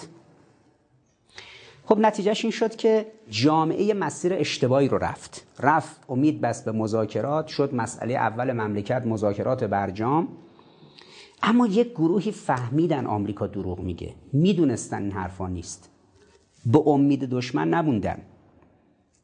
غلام حسین کرباسچی وقتی ستاد انتخاباتی حسن روحانی رو سال نود و پنج نود و شش رفت افتتاح کنه تو اصفهان به عنوان دبیر کل حزب کارگزاران، اونجا علیه مدافعان حرم سخنرانی کرد، گفت ما هم ناراحتیم برای مردم سوریه و عراق جای دیگه، اما نباید جوانای ایرانی و امکانات ایرانی بره اونجا با داعش بجنگه، باید با داعش مذاکره کرد، با داعش بریم مذاکره کنیم سوریه رو نجات بدیم. اینا همینجوری که رفته بودن با آمریکا داشتن مذاکره میکردن، میخواستن مشکلات رو حل کنن، میخواستن با مذاکره با داعش هم مشکلات رو حل کنن. نتیجه چی شد؟ شهید زاد اکبر اینا میدونستن آمریکا دروغ میگه، رژیم صهیونیستی باطله، تروریستای داعش و غیره باطلن، لذا رفتن هنگامی که همه جامعه به این سمت میرفت که مسخ بشه و یک انتخاب غلطی کنه. دانشگاهی‌ها افتاده بودن دنبال روحانی، سلبریتی افتاده بودن دنبال روحانی، بسیاری از علمای حوزوی افتاده بودن دنبال روحانی. بله فردا در این مذاکرات مشکلات حل میشه. امروز بعد از گذشت هشت سال همه مردم میدونن که اون روش غلط بود. الانم که دوباره مذاکرات انجام شده و آمریکایی‌ها یه چیزایی فرستادن از طریق اتحادیه اروپا، ایرانی‌ها هم سه روز پیش یه مطالبی رو وزارت خارجه و تیم مذاکره کننده ایران داده به اروپایی‌ها ببرن، رفتن حالا نشستن دارن توافق میکنن. مردم ایران ذره‌ای اصلا نگاه نمیکنن به اینکه مذاکرات داره تو چه مرحله‌ای، برجام احیا میشه نمیشه، چون همه میدونن در این برجامی که الان داره مذاکره میشه، در این برجام و بازگشت به این برجام سه تا کلمه حل نمیشه: کاتسا، ایسا و یوتر. چون این ستا رو آمریکا زیر بار نمیره که حل کنه، نتیجهش اینه که هر تعهدی بدی تو این برجام جدید هم مثل شیرینی باد... آدمسای بادکنکی میمونه. یه راههایی باز میشه، یه چیزایی میاد، یه منابع مالی نمیدونم کره جنوبی جایی، یه چیزایی آزاد بشه بیاد، ولی دوباره اون ستای اصلی میمونه. حالا تو اون برجام قبلی دوتا بود، عیسی و یوتر. بعد که پاره کرد ترامپ برجام رو ریخت دور، یه چیزی تصویب کرد به اسم کاتسا. اون اگر مادر تحریم بود، این پدر تحریم هاست. الان تحریم ها پدر مادر داره دیگه، عیسی مادر است، کاتسا پدر است. حالا ولی این سه تا الان تو این مذاکرات اخیر نیست. نتیجهش اینه که این مذاکرات خیلی برای مردم مهم نیست، برای مسئولین هم مهم نیست، جریان انقلابی هم خیلی جدی نمیگیره. همه هشدار میدن به وزارت خارجه آقا خیلی جدی نگیر، آمریکا نیاز به این برجام داره، اروپا نیاز به این برجام داره. این برجامی که توش منافع ملی مردم ما دیده نمیشه، چون منافع ملی مردم ما در مواجهه با آمریکا زمانی محقق میشه که آمریکا این ستا رو تو مجلسش ببره، کاتسا، عیسی و یوترن رو ملغا اعلام کنه. وقتی آمریکا این کارو نمیکنه، خب ایران هم طبیعی است که براش مهم نباشه. ولی اون روز مردم خام شده بودن. شما دیدید دو سال بعد از شروع مذاکرات در نود و دو، در سال هزار و نهصد و نود و چهار وقتی برجام تصویب شد توی اواخر تیر ماه اون سال، ریختن تو خیابون I love یو اس ای رقصیدن و نمیدونم ظریف نمیدونم دمت گرم فردا دلار میشه نمیدونم هزار تومن و از پس فردا نمیدونم انگار یه ثروتی جمع شده پشت این دیوار رو صد میشکنه فردا میریزه داخل ایران. همه جای جهان اقتصادش گل و بلبلیه، فقط ایران چون ارتباط با آمریکا نداره.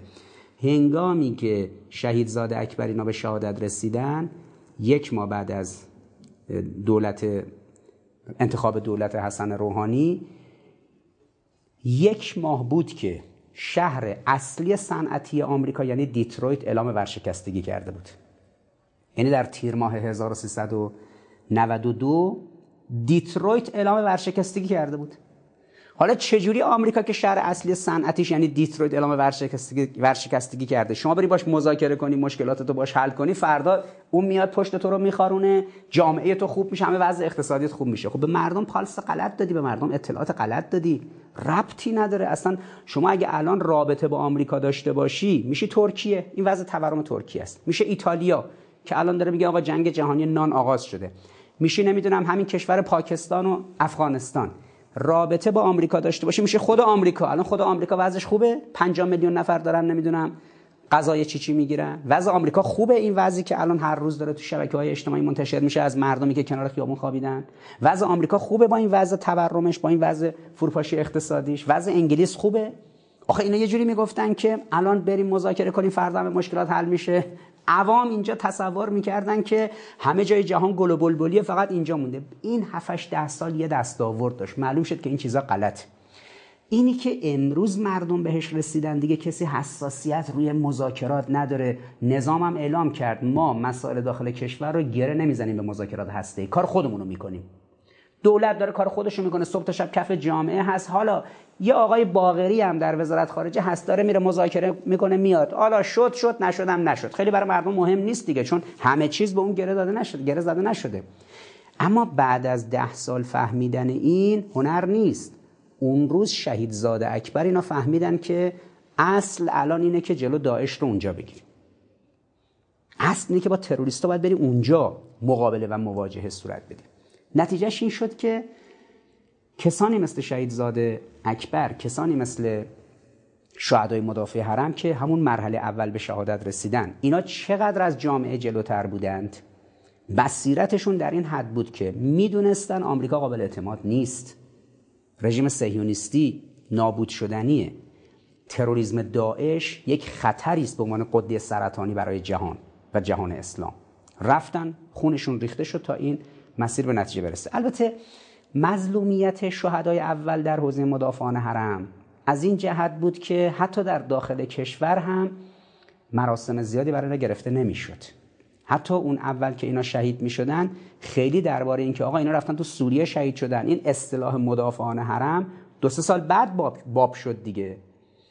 مظلومیت شهید زاد اکبر این بود که هیچ مراسم بزرگی برای ایشون گرفته نشد در کاشمر. مظلومیت این شهدای اول این بود. حالا امیدوارم که سال آینده که دهمین سالگرد شهادت شهید زاد اکبر و اون دوستان مرحله اول شهدای مدافع حرم که هست، در دهمین سالگرد شهادتشون یک مراسم عظیم و درخوری برای این شهدای مظلوم گرفته بشه، چون اینا مراحل اولیه اون اقدامات رو انجام دادن و شهید شدن که شهدای بعدی مدافع حرم که اونا هم مظلوم بودن، ولی بالاخره مردم حق شناس ایران در مراسم اونا حضور پیدا کردن و قدردانی کردن، تفقد کردن. به ویژه در سید الشهدای مدافعان حرم بزرگ اینها که حاج قاسم بود که بعد از اینکه آمریکایی‌ها اینو به شهادت رسوندن، مردم ایران قیامت کردند، انقلاب به پا کردند، هم در تهران، هم در قم، هم در خود کرمان، هم در شهرهای دیگه، هم در مشهد.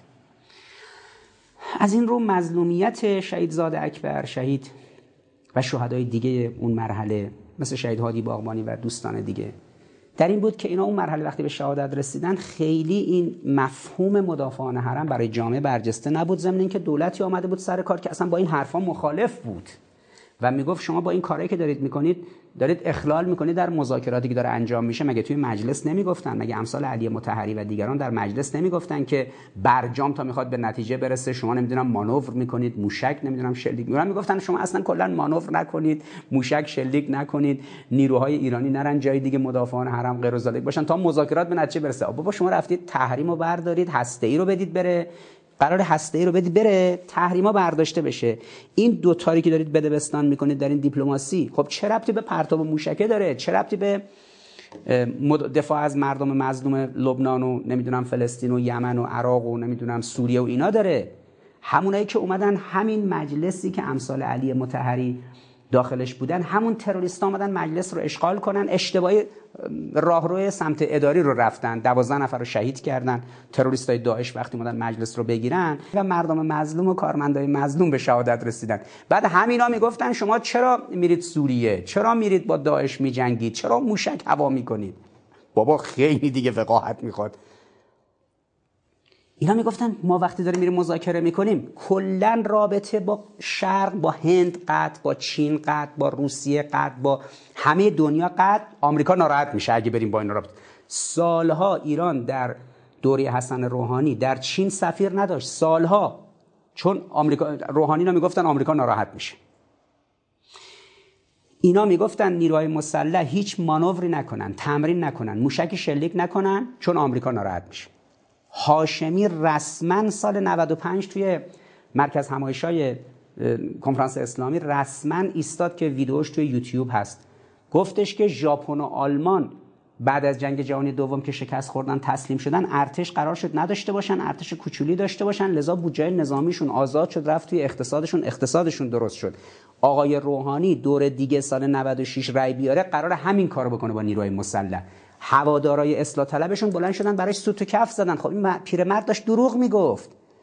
آلمان چهار برابر ما بودجه نظامی داره. ما اگه دوازده میلیارد دلار اون موقع بودجه نظامی داشتیم که نصفش هم نمیداد دولت به نیروی مسلح، آلمان اون موقع چهل و هفت میلیارد دلار بودجه نظامی داشت. ژاپن چهل و هفت میلیارد دلار بودجه نظامی داشت. چهار برابر ما. بعد تازه این بودجه هم باید هشتاد درصدش میدادن به آمریکا، چون آمریکا توی آلمان و ژاپن نیروی نظامی داره، سی چهل هزار نفر، باید پول اونا رو میدادن به اونا که اونا از ژاپن و آلمان دفاع کنن. اینا نگاهشون این بود، میگفتن موشک نزنید، مانور نکنید، با کشور شرقی رابطه نداشته باشید، توی سوریه و جای دیگه نرید چون آمریکا بهش برمیخوره. ما رفتیم پای میز مذاکره این کارو بکنید.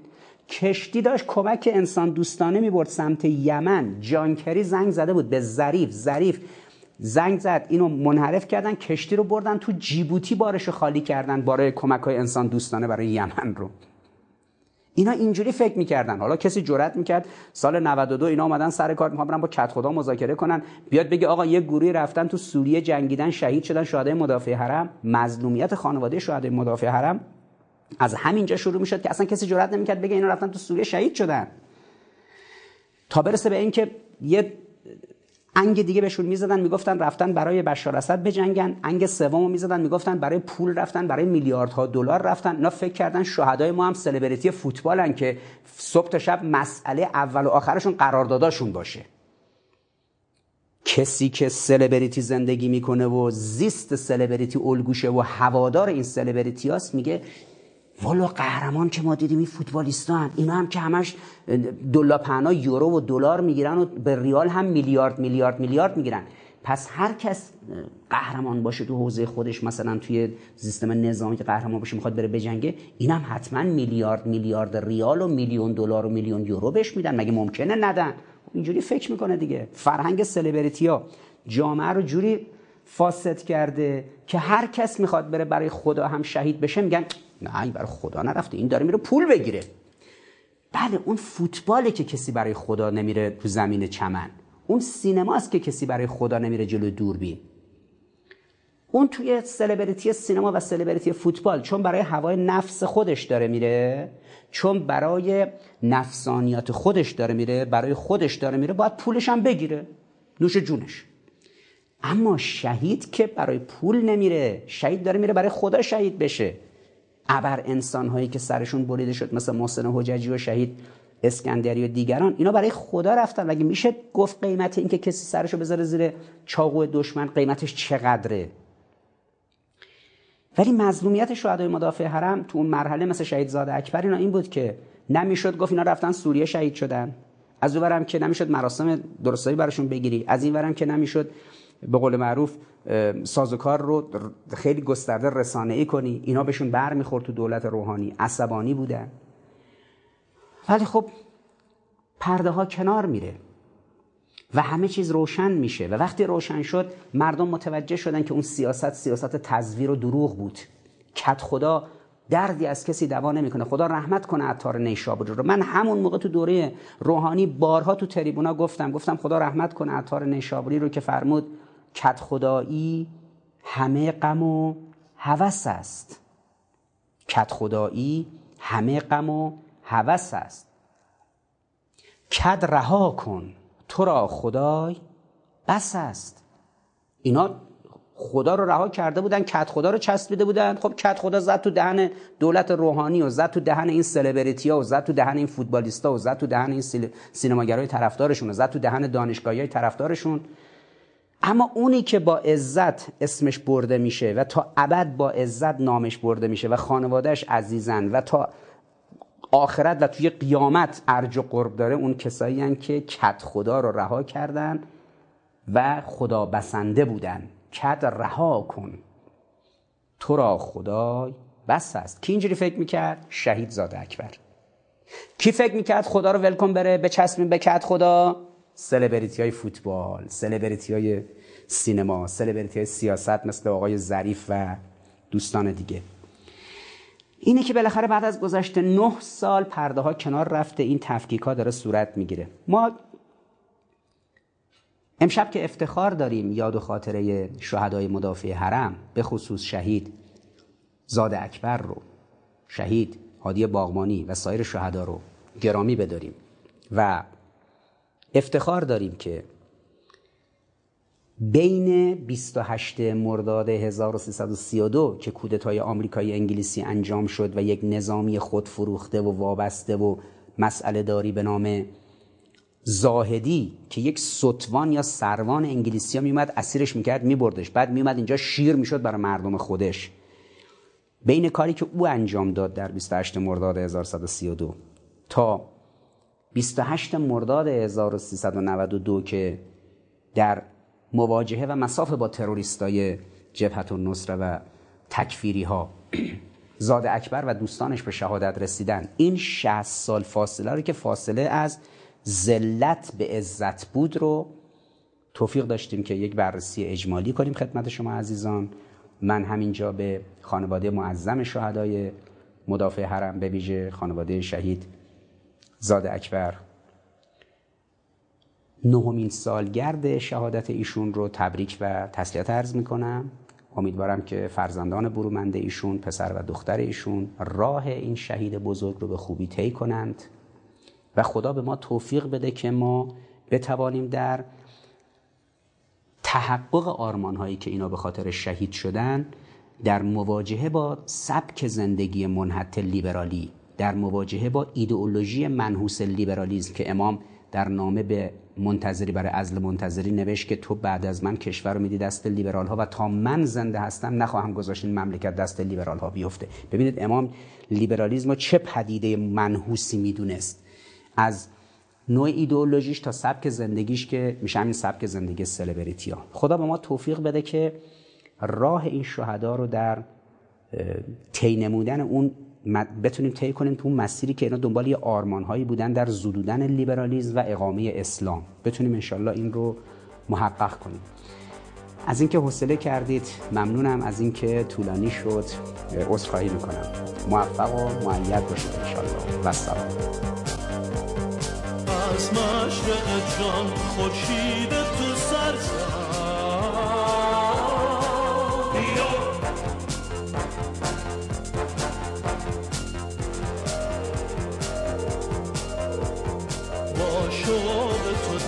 در سینه بلرز ایران،